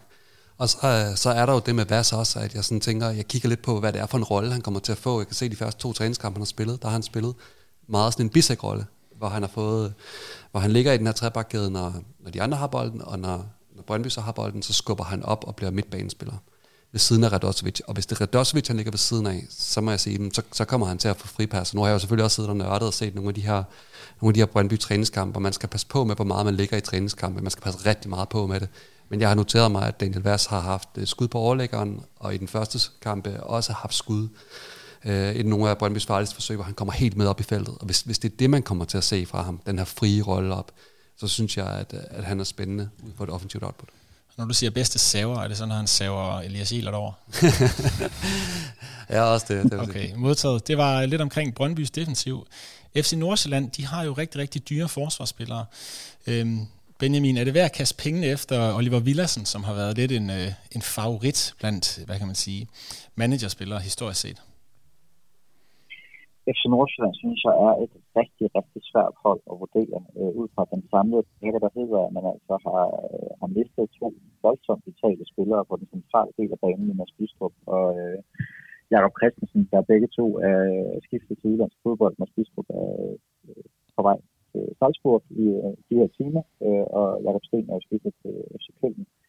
Øhm, og det kommer selvfølgelig også til at påvirke defensiven, hvis man mister to så vigtige boldspillere på den centrale midtbane. FCM var jo sådan altså historisk har vi jo kunne konstatere om FCN, det har været sindssygt underholdende, men det er ikke altid defensiven, der har været højsædet. Det må vi bare sige, det var den altså sidste sæson, og det var lige meget om det hed Flemming som cheftræner, under om det var Øhm, og nu står man også bare i en situation, hvor at der er Monagalo bliver rykket øh, til fransk fodbold, øh, og defensiven det hele taget kan blive rystet forholdsvis meget. Jeg synes jo, det er spændende, og, øh, og ikke sige nytænkende, men jeg synes bare, at det, det er et fedt valg, at man har hentet Jeppe Tverskov øh, til Farum for ligesom at udfylde øh, hullet efter Jacob Sten Christensen. Men jeg er meget i tvivl om, hvordan det kommer til at se ud. Øh, og også, øh, hvordan man kommer til at, øh, at spille en type som Markus Ingvardt, som i forhold til at spille på papiret, er en, øh, en genial spiller at få hjem. Øh, som ikke er topscorer i Bundesligaen, så var jeg med et øh, rigtig fint målsnit. Men jeg er bare spændt på at se, øh, hvilken udgave man får hjem, og hvordan man formår at servicere ham. Fordi jeg, jeg tror lidt, at nogen glemmer, at Ingvartsens enlige sæson, hvor han virkelig kommet igennem med de her 23 mål, der havde han altså bare øh, i forhold til, til sådan målsnittet, han havde rigtig, rigtig fine spillere til at servicere sig. Emiliano Marcondes i sin prime, Carlo Bartolic fra den ene bak, Mathias Jensen, Joshua Donjo osv. Og jeg er spændt på, om Diomante, Frese, Villersen øh, kan gøre det samme. Jeg synes, sådan value for money-mæssigt. Nu nævnte øh, Lasse der med, at Lyngby-spillere er, er virkelig lavt prissat. Jeg synes, det er, øh, jeg synes, ikke sådan, at jeg står med dollartegn i øjnene, når jeg ser, at både Frese og Villersen øh, står til, øh, til 4 millioner. Og så nævner øh, inde på Twitter, har øh, Skovsand på øh, Kasper de Linde, som, øh, som stor, stor FCN-fan med kæmpe, kæmpe indsigt. Øh, og han nævner også det her faktum med, at de kan risikere en situation, hvor det kan blive øh, Frese, som skal ind og erstatte Margalo, som bliver valgt, øh, og så måske at man får Daniel Svensson ud på venstrebakken i stedet for. Der vil jeg sige 4,5 millioner på Svensson. Der skal jeg altså godt nok stå med et budget af de helt store, hvis jeg skal have råd til det. Så skulle jeg gå med en FCN øh, defensiv spiller, så ville det blive Villadsen Junior. Lasse, en kommentar til Nordsjælland? Jamen det var faktisk ikke til Nordsjælland, men det er faktisk fordi, at øh, når vi nu snakker om de her altså sådan enabler-spillere med offensiv x-faktor, så kan jeg lige se, at Lyngby har bekræftet, at de har købt Magnus Risgaard fra Horsens. Og jeg vil sige, altså, ja, der får du i hvert fald... Risgaard Jensen. Ja, der får du i hvert fald uh, offensiv x-faktor i, uh, i bagkæden. Ja. Så uh, jeg vil gætte på, at han kommer ind til, hvis han, hvis han matcher de andre Lyngby spiller i pris, så han jo koste 2,5 millioner. Ja. Og der, der vil der ligge nogle mål at vente. Og det var jo en spiller, der har stået som forsvarsspiller, men i en del kampe spiller angriber for Horsens. Ja, han var jo faktisk topscorer, så vidt jeg husker, for Horsens i den uh, sæson, hvor de rykker op. Der ligger de ham op foran. Ja, spændende. Ikke dårligt. Hvis vi, øh, vi, vi når ikke omkring alle hold øh, defensivt her, øh, men i hvert fald to hold, som vi ikke lige har rangeret over for hinanden, det er øh, Viborg og OB. Jeg ved, at sidst du var med, Benjamin, der laver du, du inddeler holdene i de her A+, A, A- minus og så videre. Jeg tror, at vi måske ud fra jeres, øh, hvad kan man sige, simulator godt kan se, at, at, at FCK er nok en liga for sig, så ligger der nogen under. Øh, jeg tror også, du fik nævnt Randers og Silkeborg som rimelig stor sandsynlighed 8. og 9. plads. Men, men to hold, der i hvert fald har nogle offensive profiler, der er interessante, det er Viborg og OB. Så jeg tænkte, Benjamin, hvor har du de to hold over for hinanden? Jeg har, øh, som nævnte selv, bogstaverne. Altså, jeg har øh, seks kategorier A til F, øh, hvor det nok ikke er nogen øh, kæmpe sensation. Jeg har FCK øh, i kategori A, og videre i kategori 1. Så har jeg en B-kategori med fire hold, hvor jeg sådan har FCM i, øh, i B+, lige laget over øh, AGF og Nordsjælland.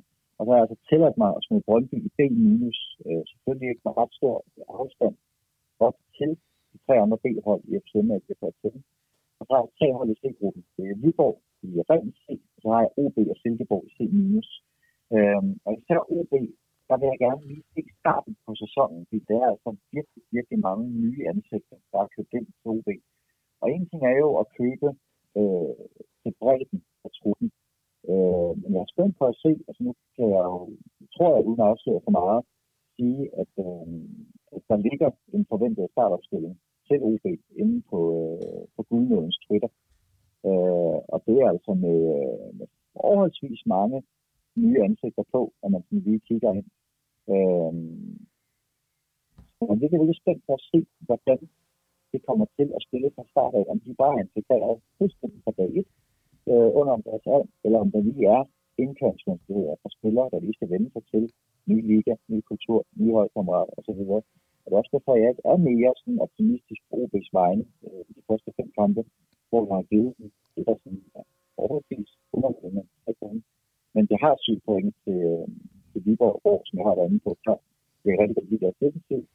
De har nogle offensive problemer, hvor de skal finde en, øh, en ægte nier, men man får altså også rigtig meget fra både i Pantel øh, og i FSU.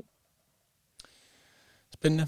Og, og jeg er jo enig, det er jo, det er jo mig, der har delt en, en forventet startelver for OB. Jeg er jo ansvarlig for OB's startelver derinde, og og det jeg så vil sige til OB's forsvar, det er, at, at sidste år fik de ret meget kritik for at blive sent færdig i transfervinduet, og, og Djibali var ude øh, i starten af spillet også med, øh, med skade, eller i starten af sæsonen øh, med, med, med skade. Og nu har de altså hele holdet klart inden første træningsdag. Øh, og det er jo noget, Bjørn Vestrøm han tror utrolig meget på. Så det bliver spændende at se om det her med, at du har hele truppen, når du møder ind øh, 26. juni, om det faktisk betyder noget. Og jeg vil næsten også sige, at du havde startet løbet på plads kort inde i, øh, i sæsonopstarten eller i, i preseason. Så det bliver spændende at se, om de når at spille dem øh, på plads. Det håber jeg selvfølgelig, men, øh, men jeg kan godt forstå jeres, øh, jeres bekymring. Det var noget omkring det defensive. Jeg tænker, hvis vi ikke skal, skal alt for langt over halvanden time, så går vi videre til, til midtbanen.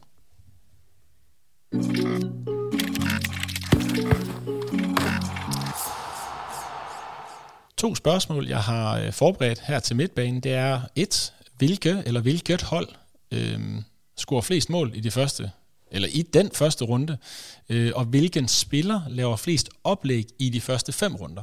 Øh, hvis vi starter over dig, Lasse.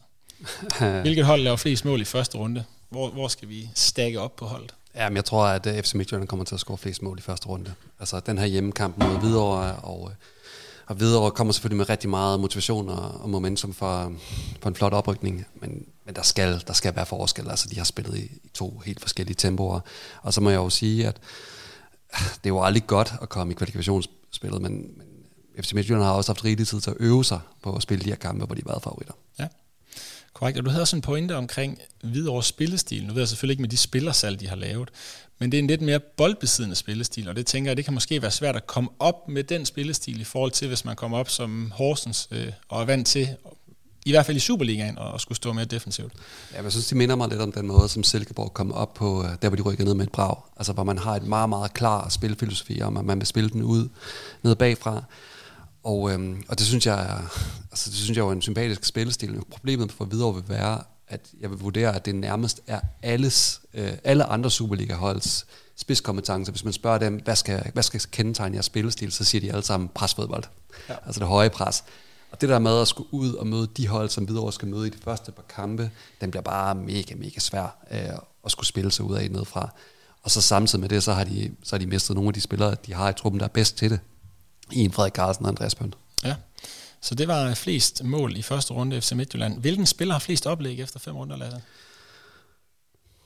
Altså, øh, hvis, hvis jeg bare skal gå rent med mavefornemmelsen, så tror jeg, at Christoffer Olsen ja. kommer til at gøre det. Jeg synes, han er et scoop herinde, også til 5,5 millioner, øh, og jeg tror, han kommer til at være ejet over 50 procent i spillet, fordi altså de tal, han har, han er både målfarlig og dygtig på assist-spillet, Øh, jeg tror, vi kommer til at se et, øh, et Midtjylland-hold, der kommer til at, at presse rigtig, øh, rigtig meget på, stå højt på banen, og der har han, der har han et virkelig, virkelig godt spil, øh, blik for spillet i forhold til de her smart passes.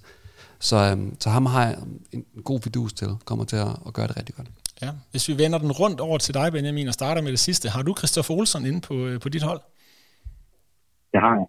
Han var øh, forholdsvis sikker, vil jeg sige, i forhold til, som øh, jeg også beskriver, hele personen i foråret. Øh, syv oplæg øh, i løbet af de, øh, af de 15 forårskampe, og så ovenkøbet også prøvet med, øh, med, med fem scoringer. Øh, Straffesparkskytte tæller selvfølgelig heller ikke ned. Øh, selvfølgelig kan man sige, at nu til at komme uh, øh, Choco Sun har scoret på, øh, på 12 eller 12 straffespark, og måske jeg overvejer, at han skal ind og, øh, og røre lidt i bolden, hvis FCM får et, øh, et spark på alle meter. Øh, men som jeg også sagde tidligere, jeg er lidt spændt på, om han bare går ind på holdet fra, fra første færd af, der er der ikke nogen tvivl om, at Christoffer Olsen, øh, nærmest uanset hvem, der var, der var træner Midtjylland, da han kom til september måned, altså han har ikke øh, set sig tilbage i forhold til spilletid, øh, stensikker på, øh, på FCM's midtbane, øh, og endda hvor man sådan, synes jeg ser tilbage med fornemmelsen af, at han måske har endnu mere at komme med, øh, og det kan blive spændende, hvis man finder den optimale øh, angrebskonstellation og offensiv konstellation, og han får, øh, får endnu flere øh, nøgleafleveringer til FCM-angriberne. Så, så helt sikkert et oplagt bud, som jeg også sige, at af for Leonard Wallis med sidste sæson havde øh, 8 assist, og så også øh, fire af de her såkaldte hockey assist, hvor han har øh, tredje sidste fod på bolden. Jeg synes bare, at hans produktion er faldet markant siden, øh, siden Silkeborg-tiden. Han stod sæsonen af med, med tre oplæg i de sidste 10 kampe, øh, og også faldet meget i, især i offensiv produktion med, med primært øh, håbløse langskud på 3 eller 10 rammer, så en enkelt afslutning eller to, og han kommer i boksen. Øh, for mig at se, at han, han er ublu til 7 millioner kroner på et hold, jeg har som, øh, som femmer i rækken lige umiddelbart, og så selvfølgelig jeg det tæt, at Brøndby kan sagtens være medaljekandidat og alt det andet. Øh, sige, Diego Gonzalez på samme pris, eller som vi selv nævner, står på som til hele halvanden million under, som har altså syv dage om ugen, inden jeg vælger. Så altså også et par bud her, Christoffer Olsen og Wallis til at lave flest assist efter fem runder. Øhm, hvem scorer flest mål i første kamp, Benjamin? Det er godt nok svært at undgå øh, FC Midtjylland i den kanale. Altså, øh, vi, har, øh, vi har tre klare favoritter, og det er, som, som vi snakkede om indledningsvis, det er de tre, øh, det er de tre nedrykningsfavoritter. Øh, Vejle på udbanen øh, mod AGF, øh, videre i, øh, i Herning, og så selvfølgelig øh, Lyngby hjemme mod FCK. Øh, spørgsmålet er bare øh, omkring de her europæiske kampe, om FCK øh, ligesom er i et mode, hvor de siger, at vi behøver ikke vinde mere end 1-0 i Lyngby, øh, før vi ligesom øh, er tilfredse med, med, hvordan det går. Øh, og så synes jeg bare, at Lyngby defensiv ligesom har vist, at, øh, at det var svært at score med en enkelt gang imod dem. Øhm, så derfor vil jeg også være fjollet at gå med andet end den, øh, den åbenlyst største favorit i runden øh, med Minnesota. Det er noteret, og, øh, og to spillere, øh, vi har været omkring her, øh, Nikolaj Wallis og Diogo Consalves. Og der, der vil jeg lige stoppe, fordi vi har jo øh, en regel her, Lasse, i Guldnålen, at man må udtale alle spillere lige nøjagtigt, som man vil. Øh, især når vi snakker VM-manager. Men jeg ved jo, at netop Diogo Concalves eller Consalves, Benjamin, der har du øh, lagt lidt, lidt blod, sved og tårer i at få, øh, få det igennem. Hvordan udtales han, så vi ved det her i guldnålen fremadrettet? altså, øh, han, han udtales Gonçalves, og det er bjerg, jeg kommer til at dø på. Øh, og gudskelov så jeg også, at på fik lagt en video. Det hele startede med, at han kommer til at sige Gonçalves i et startinterview. Så er nogen, der siger, at det er sådan, man udtaler det. Øh, men, men det er altså bare sådan helt øh, udtalelsesmæssigt simpelt. Og den der lille, øh, lille femtal under C'et i Gonçalves, som hedder en Sevilla, det gør, at, øh, at det er skal udtales som et S. Øh, så øh, Gonçalves øh, og øh, andre sjove seer øh, udtales som et S. Okay, godt. Så har vi slået det fast. Vi, øh, vi fulgte lidt med på siden på den her øh, gode snak, der var inde på Twitter omkring øh, Gonsalves, som det bliver. Men Wallis og Gonsalves står jo netop til samme pris, øh, 7 millioner. Den store forskel, som jeg ser det, det er jo, at øh, Nikolaj Wallis ikke sparker, sparker straffespark, men det gør øh, Gonsalves derimod. Og hvad er værdien af straffespark? Jeg har bedt dig, Benjamin, om at kigge lidt ind i det her med straffesparket. Det er jo noget, som mig og Lasse fokuserer rigtig meget på, når vi skal vælge kaptajn især. Øhm, hvor mange straffe kommer der øh, i Superligaen? Øh, hvem får dem? Øh, er det steget efter var og handsregel osv.? Hvordan skal vi forholde os til det, øh, når vi øh, vælger spillere til holdet? Straffesparkene er steget stødt øh, og steg en overgang fuldstændig vanvittigt øh, i forhold til øh, især de her tynde handstraffespark, som fyldte mere og mere, altså ufarlige situationer, hvor et, øh, et indlæg på kanten af feltet bliver blokeret med armen, øh, og som sådan, ligesom sådan beløber sig i straffespark. Vi havde syv sæsoner i træk, hvor straffesparken steg øh, pikende med 76 af slagsen i øh, sæsonen 2021, øh, hvor Horsens skulle mig var oppe og øh, få flest straffespark med helt 11 af slagsen. Øh, siden har vi færre kampe i Superligaen. Øh, vi var stadigvæk oppe på det, jeg vil kalde for et forholdsvis højt niveau i sidste sæson med 64 af slagsen i 192 kampe, og det er jo dejligt præcis et straffespark hver tredje kamp. Øhm, de var fordelt på en lille forholdsvis øh, stabil kurve. Øh, OB i bunden med to, og OB og FCK i toppen med ni. Og det er jo ikke noget under, at det er topholdene, der får flest straffespark, fordi de også har flest af de her såkaldte touches in penalty area. Det er ganske enkelt mere i modstanders straffesparkspil, øh, end de resterende del af holdene i Superligaen er. Og så lavede jeg en opgørelse, der hed, at de her såkaldte billige straffespark, hands straffespark, øh, hvor øh, det er ikke situationer som øh, Kevin Chempe mod AGF, det er ikke situationer som altså Finnbogerson øh, mod OB, altså situationer, hvor man laver en, en såkaldt Luis Suarez på stregen, redder bolden fra at gå imod og få rødt kort. Det er de her situationer, hvor der umiddelbart ikke er fare på færre, øh, og hvor bolden enten dumper ned på en arm, eller indlæg bliver parkeret med en arm, så vi havde altså øh, 17 af de straffespark i sæsonen, som kom efter, øh, efter hagen. Så det man kan ligesom sige, det er noget, der minder om, øh, om 25 procent øh, af den samlede sum af straffespark, der kommer. Så det er en væsentlig ting, at vi skal regne med et straffespark i hver tredje Superliga-kamp. Og de må alt andet lige statistisk forvente sig tilfælde topfanden. Og Lasse, din øh, kommentar til straffespark her. Vil man altid vælge Consalves over Wallis? Øh, når de står det samme pris. Ja, altså det vil du gøre ja. alle dage. Og jeg, altså Benjamin er kommet rigtig godt øh, omkring det. Jeg synes, altså dels det er, at han, også, altså han står med straffespark på FCK, hvilket gør ham sindssygt værdifuld. Og så er der også den forskel, at øh, Gonsalves kommer til at spille den her offensive kant for, for FCK. Og jeg er meget i tvivl om, at Nikolaj Wallis rolle kommer til at blive for Brøndby. Altså, jeg kan også godt se, at han bliver rykket helt ned som en 8. Det er jo også en af grunden til, at hans offensiv produktion faldt så meget, at man sådan man stillede mange flere krav til, hvad han skulle kunne rent defensivt i forhold til, hvad hans rolle var i Silkeborg. Øh, og så længe der kan være, altså, altså hvis der kan være tvivl der, så, altså, så er der ingen værdi, hvis, hvis det er de to, du står og vælger med. Okay. Gonsalves, har han fået plads til på dit hold, øh, Benjamin? Bare en, øh, en hurtig spørgsmål. Ja, det har han. Ja, noteret. Jeg har lavet en pristrappe, øh, som jeg har delt med jer, som vi vil hoppe videre på. Øh, og det var egentlig tre spillere, som var populære øh, i, i seneste halvsæson her. Og jeg synes jo egentlig, måske priserne er lidt skæve her. Øh, vi har Sabi øh, på 6,5. Sabi spillede jo 9'er i, øh, i kvalifikationsspillet, øh, er, er, blevet rykket, øh, er blevet rykket tilbage på højre kant. Øh, så har vi Christoph Olsen til 5,5, 1 million billigere end Sabi. Øh, han har jo muligvis straffesparket, det har Sabi muligvis også. Øh, og så har vi Mikkel Duelund til, øh, til 4,5, men som virker som forholdsvis sikker starter øh, på, på AGF. Den pristrappe, skulle den have været vendt om, eller skulle Olsen have været dyrere end Sabi? For jeg kan i hvert fald sige, Lasse, du har svært ved at finde Sabi, øh, eller finde plads øh, til Sabi på vores hold. Men det har du generelt med OB, kan jeg så også sige. Nej, men jeg, jeg synes, at OB har et par spillere, som man godt kan forholde sig til. Altså blandt andet en Hornemann. Hvis han, øh, hvis han spiller, kan du få ham til 3 millioner, så synes jeg, det er en, det er en pæn pris. Men for at besvare dit spørgsmål, så vil jeg sige, at, at i mit hoved, der burde det være sådan, at Christopher Olsen skulle have været den dyreste, og så skulle Duhlerne komme, og så skulle Sabi være godt. Okay.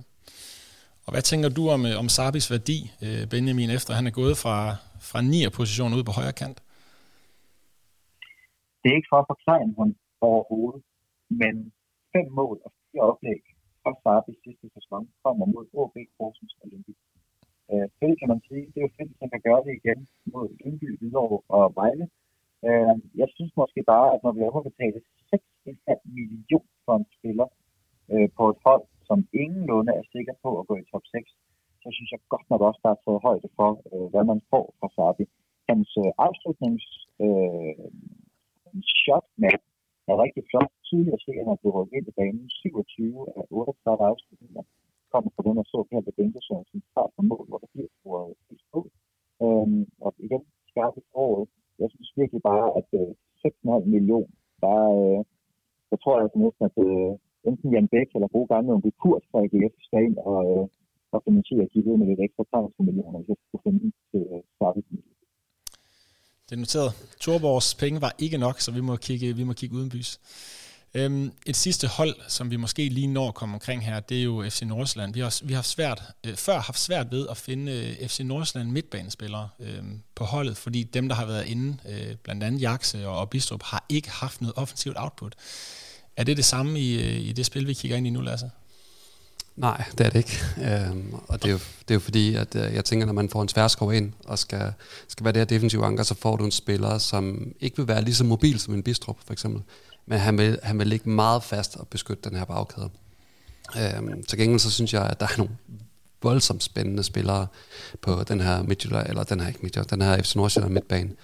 Og øh, altså det er et af de hold, hvor jeg vil kigge rigtig, rigtig meget ind i, hvordan de her træningskampe kommer til at udvikle sig, fordi Spiller Mario Douglas til 2,5 millioner for Nordsjælland, altså så er det et super køb. Mm. Spiller Zidane Sættemir øh, til 2 millioner, også er et fuldstændig fremragende køb. Så altså, jeg tænker, altså, så er der jo en Diomande, hvor man, hvor man er lidt i tvivl om, kommer han til at spille nede på den her tremandsmidtbane, eller rykker de ham op? Jeg tror, han kommer til at spille lidt mere tilbagetrukket på den her tremandsmidtbane. Men uanset hvem den sidste plads kommer til at gå til, så er jeg ret overbevist om, at det enten bliver Zidane, Sedemir eller Mario Douglas. Og den spiller, de vælger der, han kommer til at være, være voldsomt god her. Så gælder det selvfølgelig om at, at ramme ham. Øhm, har du ramt nogen FC Nordsjælland-spillere på, øh, på dit hold, Benjamin, og, og hvorfor eller hvorfor ikke? Øh, Mohamed Diomande var på min brutoliste øh, til 5,5 millioner. Øh, 54 afslutninger sidste sæson, næst flest af alle øh, FC Nordsjælland-spillere. Øh, men også lidt for meget af det, jeg kalder for Luka Prip-syndromet, øh, med at afslutte 25 gange øh, ud af de 54 uden for boksen, øh, med meget, meget begrænset øh, succesrate. Men også en solid assistmand med fire assist til fire forskellige spillere. Og som jeg sagde, jeg vil bare gerne lige se, hvor FCM er henne. Det er altså et hold, der sådan traditionelt har ligget på 1,3 til 1,6 point, øh, som ender med noget og, øh, og nappe noget, der minder om 1,9 point i sidste sæson. Øh, og jeg er virkelig spændt på, hvad udskiftningen på holdet øh, vil gøre. Indtil da, så holder jeg hverken FCM som automatisk top 3, automatisk top 6. Øh, som jeg sagde, jeg kunne godt overveje Oliver Rose Villersen til 4 millioner.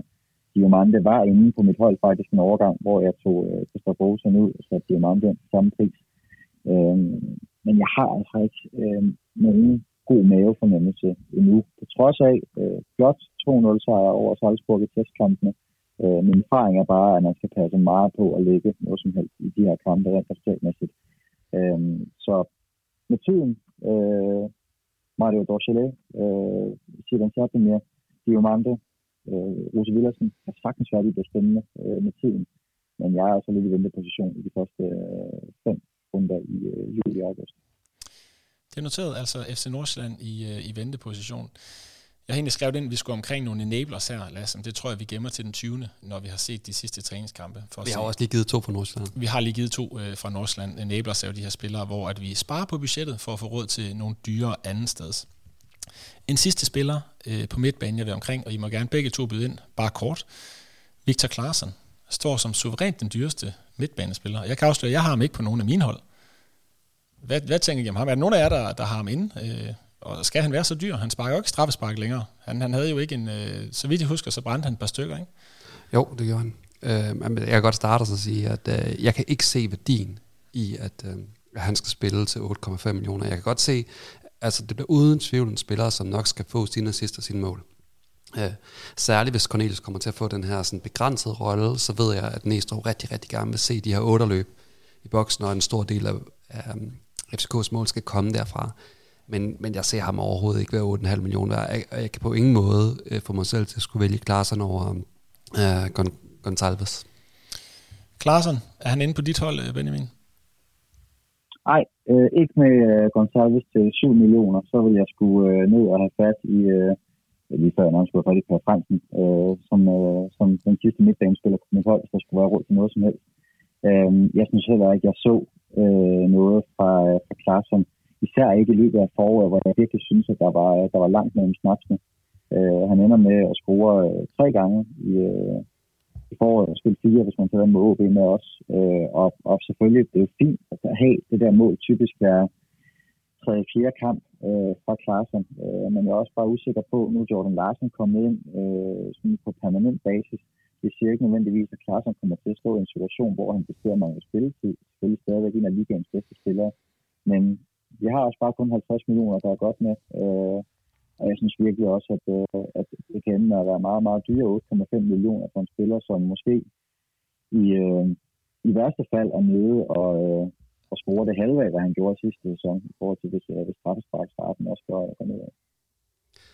Jeg skal nok gøre det helt kort her, ja, det er orden. Men, det er orden. Vi skal også nå angrebet. Ja, men jeg vil så også sige, at jeg tør næsten godt lægge hovedet på blokken, og så, altså, hvis man er lidt modig, så siger man, at uh, Rooney Bagjani kunne jeg godt se score flere mål end Klaassen. Så i den her sæson, han står kun til 4,5 millioner. Så hvis jeg skulle rangere de der øh, FCK midtbanespillere, så har jeg klart uh, Gonsalves som min nummer et, så har jeg Rooney som nummer to. Ja, og det er også spændende det her med prisen. Det er jo indeksværdi, vi søger. Altså, selvfølgelig også ren vækst, når vi kommer til kaptajnvalget. Det er vigtigt at have den oplagte kaptajn. En lille teaser for Premier Manager. Øh, prisen på Holland bliver afgørende for kaptajnvalget derover i hvert fald. Ja. Øh, det kommer vi tilbage til, når vi når til, til Premier League. Det var det, vi nåede omkring midtbanen. Vi hopper videre til angrebet, som øh, vi gør en lille smule kortere.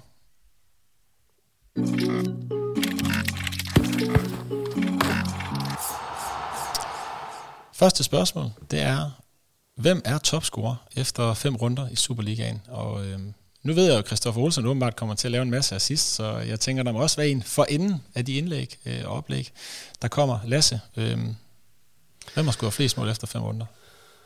Øh, altså hvis, Eller nummer to efter Uhi, er vel spørgsmål til ja, dig næsten. altså hvis man skal spille den safe, så vil jeg jo sådan sige, at uh, altså, spiller Isaksen, som de snakker om, og får han lov til at spille Superliga-kampene, det, det forholder jeg mig ret tvivlsomt til, at han gør. Uh, men hvis han gør, så, så tror jeg, at det er ham, der har skrevet flest mål. Uh, og ellers, så vil jeg faktisk sige, at, uh, at så har jeg faktisk Uhi som nummer to. Selvfølgelig. Det, kom, det kommer ikke bag på mig. Nej. De skal jo også ud af fem ubesejrede kampe i de første fem runder. Det er jo det jo. Ja. Benjamin, øh, uden de gule, blå briller, øh, hvem har scoret flest mål efter de første fem runder? Altså, det kommer ind på, om Gustav Isaksen stadigvæk er i FC Midtjylland. Spiller han de første fem runder, så er han naturligvis øh, et, øh, et fuldkommen åbenlyst bud. Øh, skulle jeg komme med et, øh, et virkelig våget bud, øh, også fra en spiller, vi ikke har nævnt endnu, så vil jeg sige Ibrahim Said fra Viborg som okay. en virkelig øh, en, en, en kæmpe outsider. Altså, han var hyppigt afsluttende sidste sæson, under i uh, top 25 øh, over flest afslutninger af Superligaen. Selvfølgelig kun det halve af, hvad Muammar og Isaksen øh, var oppe på. Men altså en virkelig hederlig spiller, øh, som i takt med, at Viborg mangler løsninger øh, på den her nye position, hvor man jo har, øh, har udlejet øh, en af de spillere, man hentede, Paulinho. tilbage til Portugal, øh, igen, og står i en situation, hvor jamen, i Minta, altså, jeg synes, at det er spændende nok, hvis man kan forløse potentiale her, og kan få nogen mål til ham, så er det også super fint. Øh, men jeg forventer virkelig, at meget af det kommer fra Azuri og Said. Jeg tror ikke, der er en eneste defensiv i, øh, i Danmark, der ikke er opmærksom på, hvor god Elias Azuri er. Der er ovenikøbet en risiko for, at han rent faktisk bliver solgt, inden fransk bliver overstået. Og så står man bare med Said, der altså alt andet lige lander på, øh, på synes jeg godt, vi kan sige, her de fire mål i, øh, i, i sidste sæson, hvor de tre bliver lavet foråret, og rigtig, rigtig mange afslutninger. Han har jo lige øh, tre på bolderne rent faktisk, også heldigt, at han ikke rammer flere. Øhm, og når vi sagt det her med, at Viborg altså også har et godt program til at starte med, med de tre på en tre hold på hjemmebane. Selvfølgelig også en, øh, en hård tur til, øh, til Roger Green Park, øh, men derudover en, øh, en udgangskamp med UB, som stadig godt står herinde, hvor, hvor er de henne, både øh, styrkemæssigt og defensivt. Så, øh, så øh, det vilde bud i Brahim Said, jeg synes også, at Mathias Fiskgaard fortjener honorable mention. Vi kommer nok tilbage til ham, når vi kommer ind på noget med en, øh, en overraskelse. Det gør vi, og, øh, og Kvistgården er selvfølgelig også en, vi har i baghånd. Jeg troede, at når du sagde svær udebane, så troede jeg, det ville være Nature Energy Park, der kom frem, men det var, det var et helt andet sted, vi skulle hen. Og det er selvfølgelig også i orden. Det må vi, øh, det må vi tage med. Øh, Gustav Isaksen, I har jo faktisk været omkring ham. Øh, han er jo lidt det store spørgsmålstegn. Vi har jo flere hold, altså, og vi har jo også et hold, hvor Isaksen er kaptajn. For spiller han de første. Han kan spille seks kampe, øh, hvis, han, hvis han skifter væk helt til sidst i transfervinduet. FC Midtjylland vil jo gerne have en forholdsvis høj pris for ham, så kan jo godt være, at det bliver strukket lidt. Men så er han jo også en, man skal have som kaptajn på et hold. Øh, nu har I begge to været inde på ham. Ja, helt bestemt. Øh, og gerne i kombination med Christoph Olsen, fordi kommer der nogle mål for Isaksen, så er det tit, at, øh, at Christoph Olsen har spillet en over til ham, inden det her venstre ben lyner, ikke? Ja. Spændende. Andreas Cornelius vil jeg også gerne omkring, fordi ham har vi jo virkelig brændt nallerne på før, Lasse. Vi havde et hold, der lå rigtig, rigtig godt til. Det må have været i forrige spil, øh, hvor at øh, Cornelius, eller var det, var det sidste Nej, det var det her spil. Det her spil, hvor, øh, hvor Cornelius er, er ind og ud jo, øh, og vi får ham ind, og vi ser endda start eller nogle gange, men han har fået til vane at blive, øh, blive skadet i opvarmning, så det er jo ikke engang nok længere at, at, se, for, at se den her start eller en time inden kampstart. Cornelius til 8,5 millioner. Øh, han er blevet en halvanden million billigere. Jeg tror, han blev prissat til 10, da han kom ind i spillet. Er han overhovedet attraktiv? Nej. Nej. Det, altså, jeg synes jo faktisk... Øh, altså, jeg sad også og kiggede den her startopstilling til Schalke, og det, og det, det, øh, det går ondt i maven at se. Øh, jeg synes faktisk, at, at det er virkelig, virkelig ærgerligt for den her karriere, og den her spiller, som man jo også gerne ville have set i Superligaen, men han, altså, jeg har meget lidt tillid til, at han kommer til at spille øh, ret meget. Og øh, altså, selvfølgelig spiller han, jamen, så er han jo en virkelig interessant spiller, også fordi at, at FCK scorer rigtig mange mål på de her indlæg i boksen, hvor han, hvor han ville være dygtig. Men en ting er, at man kommer tilbage. Selv hvis han kommer tilbage, så har han jo ikke rigtig spillet i lang tid. Altså sådan, og angrebs, særlige angrebsspillere lever enormt meget på deres timing. Og det er bare svært at træne sig til i styrkelokalet, og så det skal du ud og have minutter for at få. Ja. Ja eller nej, Benjamin? Cornelius, øh, er han attraktiv til 8,5? Jeg tror ikke, jeg vil spørge, om han, er, om han er på dit hold, for jeg kan regne ud med det, du har indtil videre, så er det svært at finde, finde råd til ham også. Jeg har en andel, der står over øh, 7 millioner. Øh, det er ikke Cornelius, vil sige, og det er jo, det er jo fandme mærkeligt. Altså, vi snakker om en mand, der spiller 37 kampe for Trabzonsborg i ligaen i øh, 21-22 sæsonen. Ovenikøbet også øh, spiller tre kampe i pokalen øh, og får to kampe i, øh, i Conference League for Trabzonsborg. Så altså 42 kampe for en sæson, han spiller der, og nærmest ikke er skadet scorer hvert øh, 160-20 minutter i ligaen, og ligner på alle måder en fin spiller for hjem. Og så får man bare det skadeshelvede. Jeg ved ikke, om det er at den lækre luft i Tyrkiet, eller den gode mad, eller den, den dejlige hus, der gør, at han ikke længere er på toppen. Men som Lasse også siger, det her efterslæb, han kommer med, det han ikke engang er klar til Schalke-kampen, øh, og man ikke ligesom siger, øh, sender sådan et omvendt statement og siger, at han får sgu 90 minutter i stegende høde nu i Østrig, fordi han er simpelthen bare så klar Ja. Så i det der tilfælde, så tror jeg, jeg har tænkt, ved du hvad, så kan jeg faktisk godt finde til øh, og, og nakke ham i stedet for en anden topscorer-type, øh, som spiller på et mere lavt scorende hold. Men, men til 8,5 millioner med så mange spørgsmålstegn, så skal man altså virkelig have penge. Men når du ikke har Cornelius, men stadig en dyr angriber, så kunne det jo være en af de tre næste, jeg har bedt jer om at, forholde jer til. Øhm, Patrick Mortensen fra AGF, sparker straffespark. Ohi fra Brøndby sparker også straffespark. Markus Ingersen, jeg ved ikke, om han sparker straffespark for FC Nordsjælland, det følger vi selvfølgelig op på til guldnålen start 11. Øh, hvem af de tre vil I vælge, og hvorfor? Er det en af de tre, du har beholdt, øh, Benjamin? Jeg kan godt afsløre, at jeg har øh, Superligaens flotteste brystkasse, Patrick Mortensen, øh, i front som ikke angriber i en øh, 5-4-1-formation. Igen det her med sikkerheden i AGF. Jeg ved, hvad jeg får. Øh, han får underkøbet også øh, måske en ny øh, legekammerat i, øh, i Satter til at spille med, som øh, kan give modstanderne lidt mere forholde sig til. Øh, og så det her faktum, at han har aldrig brændt et straffespark i Superligaen. Jeg tror, vi er oppe på 19 ud af 19 i Superliga-regi indtil videre. Øh, og generelt bare, du ved bare, at med AGF, der er det altså bare bolde enten i fødderne, eller i hovedet på Patrick Mortensen. Øh, lykkedes faktisk i modsætning til den her forfærdelige sæson, hvor AGF var ved og, øh, og rykke ud, og lykkedes det rent faktisk at få Patrick Mortensen tilbage på sporet i de 20, i 21 22 sæsonen, hvor han jo nærmest lige blevet bænket i en overgang, fordi spillet bare ikke var godt nok. Men nu har man bare øh, en af de bedste nier i Superligaen når jeg vælger Ohi, øh, så synes jeg, at der er mere konkurrence om målene i Brøndby. Mathias Kvistgaard stemte virkelig ind til sidst øh, med de her seks mål og tre oplæg i, øh, i øh, starter i slutspillet, øh, og virker også som en spiller, der, øh, der har den her målgiverlighed øh, i forhold til bare at komme ind og sige, jeg skal bare score. Øh, og det kan godt koste øh, lidt mere på Ohi-kontoen, tror jeg, end det egentlig var tiltænkt oprindeligt. Øh, og som det sidste, som jeg sagde, jeg er spændt på at se, hvad, hvordan Ingvartsen bliver certificeret. Så på prioriteret rækkefølge har jeg øh, Mortensen som etter, Ole som to og Ingvartsen som tre. Er du enig, Lasse? Øh, jamen, jeg, Ja, det ved jeg faktisk, du ikke er. Det, det du, har, ikke. du har Ohi inde ja. på en del flere hold end Patrick Mortensen. Jamen, jeg, jeg, vil, jeg har Ohi som nummer et. Øh, og, altså, jeg plejer faktisk at gøre det totalt kedeligt, at når jeg, sådan skal, når jeg skal kigge på mit managerhold, så noget af det første, jeg gør, det er at gå ind og kigge på oddset for, hvem der bliver topscorer i ligaen, og så siger jeg, okay, den, den, der har det laveste odds, det er en god idé at starte der. Altså, der ligger, Ohi han ligger til odds 7,5, og Patrick Mortensen ligger til odds 8. Øhm, så er der det med Ohe, hvis jeg går ind og kigger på det, så bare rent historisk, så har han bare haft et sindssygt målsnit hen over rigtig, rigtig mange år i træk. Øh, når man sidder og kigger på, hvad det er, han når frem til, i forhold til expected goals, så ser det også rigtig, rigtig godt ud. Men jeg synes, der er så mange ligheder mellem Ohi og Patrick Mortensen. De er begge to anfører på deres hold. De er begge to nogle af de første på holdkortet overhovedet. Straffespark. Sparker begge to straffespark. Altså, altså det, det er på en... Altså, det, det er meget, meget lidt, der afgør, hvordan, altså, hvem, der, hvem er de her, der skal spille. Og jeg kan også godt afsløre sige, at jeg har også hold, hvor jeg har dem begge to, eller vi har hold, hvor vi har dem begge to. Mm. Altså det, der bare er så svært, det er, at man bare meget, meget gerne vil have råd til, til Gonsalves også. Ja. Og så begynder det... Og Olsen. Ja, og så begynder det virkelig at blive svært ja. at få... Få. Men altså, Ohi og Patrick Mortensen, det, det er hip som haps, altså sådan på, på hvem jeg synes. Altså det eneste, der sådan godt kunne, kunne trække Patrick Mortensens vej for mig, vil være, den der med at få den gode start i Superligaen bare er så vigtig. Mm. Og der er, der er AGF's første kamp bedre end Brøndby's.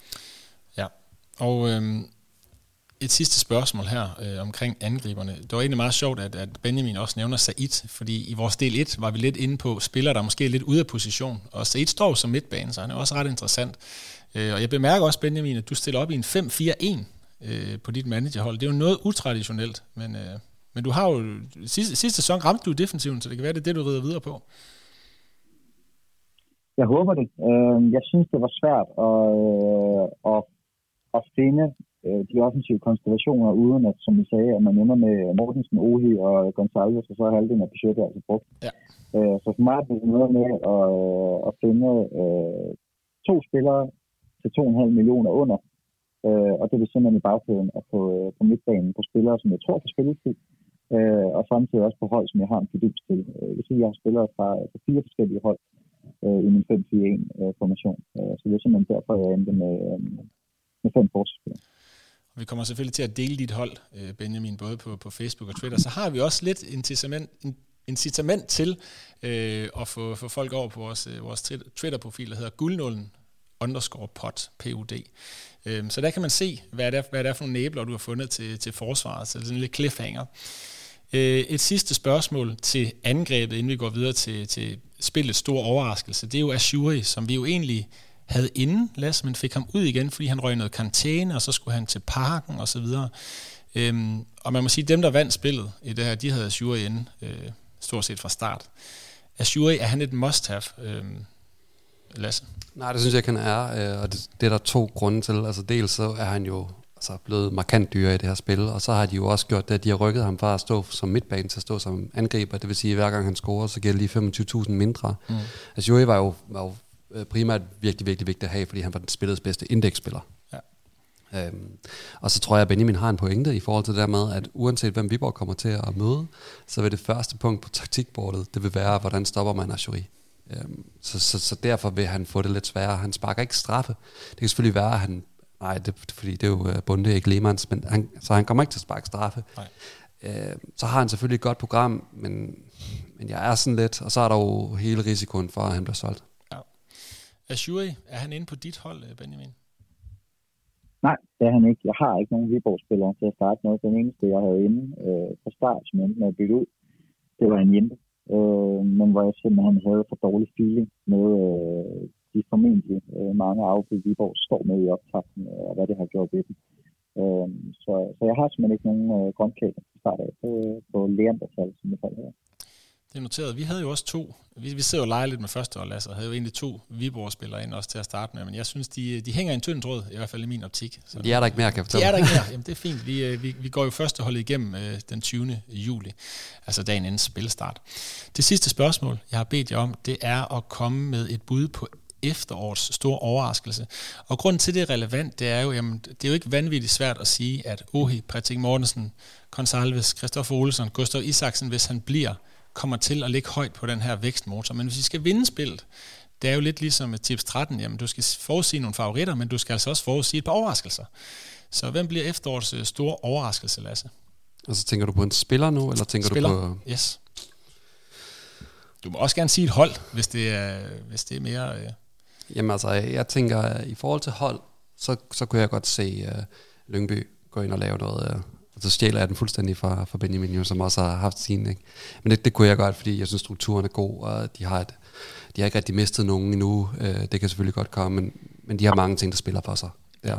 Hvis jeg skal nævne en spiller, som, som jeg godt kunne se gå hen og brænde det her af, øh, og som ikke er prissat alt for højt, jamen så, så kunne jeg godt se en, en Osman fra, fra Nordsjælland tage det skridt øh, nu. Jeg er i tvivl om, jeg synes ikke, han er lige så langt fremme, som nu er var dengang han gjorde det, eller dengang Andreas Skov Olsen gjorde det før.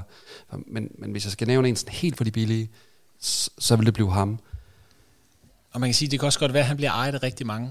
Så det bliver også spændende at se, når vi får popularitetsprocenter på spillerne, som jo ikke er ude endnu, om vi kan finde nogen overraskelser med, med lav popularitet. For jeg tror også, man, hvis han kommer til at starte, bliver også ejet af 15-20 procent, vil jeg tro.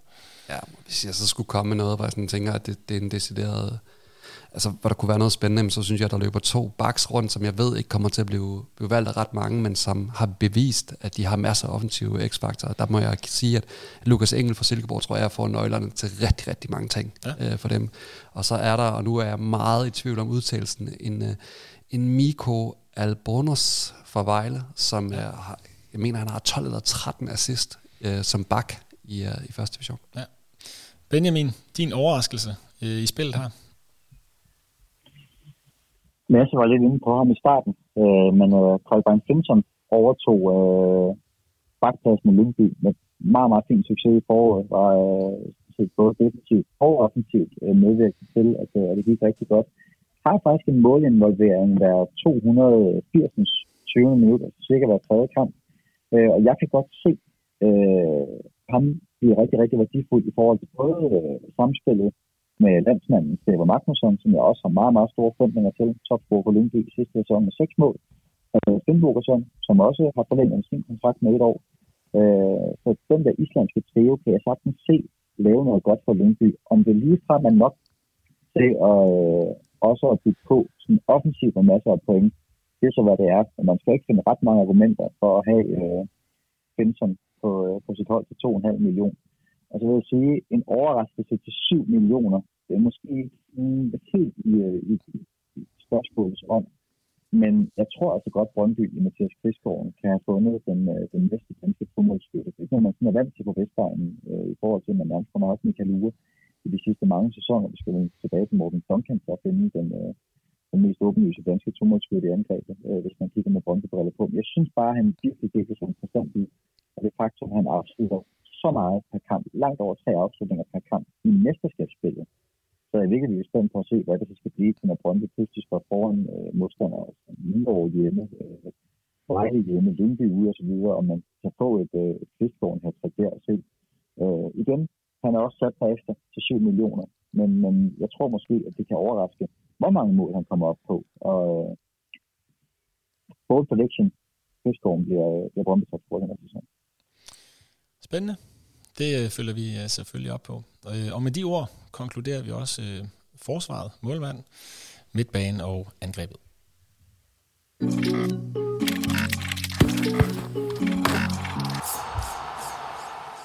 Så er vi nået til vejs ende. Det blev til en time og tre kvarters manager, Superliga-snak. Det er jo rigtig dejligt. Vi er jo ikke noget omkring alle hold, vi er ikke noget omkring alle spillere, vi er selvfølgelig noget omkring rigtig mange af de overvejelser, vi gør os, når vi skal sætte førsteholdet. første holdet. Vi kommer til at optage endnu et øh, afsnit den 20. juli, altså dagen inden spilstart, hvor vi også har fået de her guldnålen 11 startopstillinger ind fra vores øh, manager-nørder, entusiaster. Øhm, og forhåbentlig kan finde nogle gode enablers frem, nogle af de lidt, lidt billige spillere, som vi ikke har haft så mange øh, af med her. Det bliver sådan en klassisk episode, hvor vi, hvor vi sætter førsteholdet. Vi kommer selvfølgelig til at dele både øh, Benjamins hold, vi kommer til at dele de her simulator forudsigelser for de første fem runder, både fra, fra dig, Lasse, og, og fra Benjamin. Og øh, allerede nu, der ligger kampprogrammet med sandsynligheder øh, inde på vores Facebook-side, kommer vi også til at dele over på Twitter. Der kan man også se, hvem der spiller først i hver runde, og man kan se, hvilke hold, der har europæiske kampe i hvilke runder af spillet. Til sidst, så skal jeg lyde en kæmpe stor tak til alle jer, der, der lytter med. Der skal lyde en stor tak til Spileksperten og Bet365. Og den største tak i dag skal lyde til dig, Benjamin. Tusind tak, fordi at du var med som gæst. Stor fornøjelse. Og vi, øh, vi ønsker dig selvfølgelig alt held og lykke. Hedder dit hold det samme som sidste sæson, altså CF øh, Incapaz? Nej, de var ikke så udulige, som, øh, som jeg havde forestillet. Nu er vi simpelthen gået tilbage til gode gamle Leander i stedet for. Det er noteret. Vi kommer selvfølgelig til at dele øh, det her billede med dit hold, inklusive navnet, så folk også kan følge dig, når du forhåbentlig får lavet dine udskiftninger i, øh, i, i spillet her. Endnu en gang tak, fordi at I alle sammen lyttede med.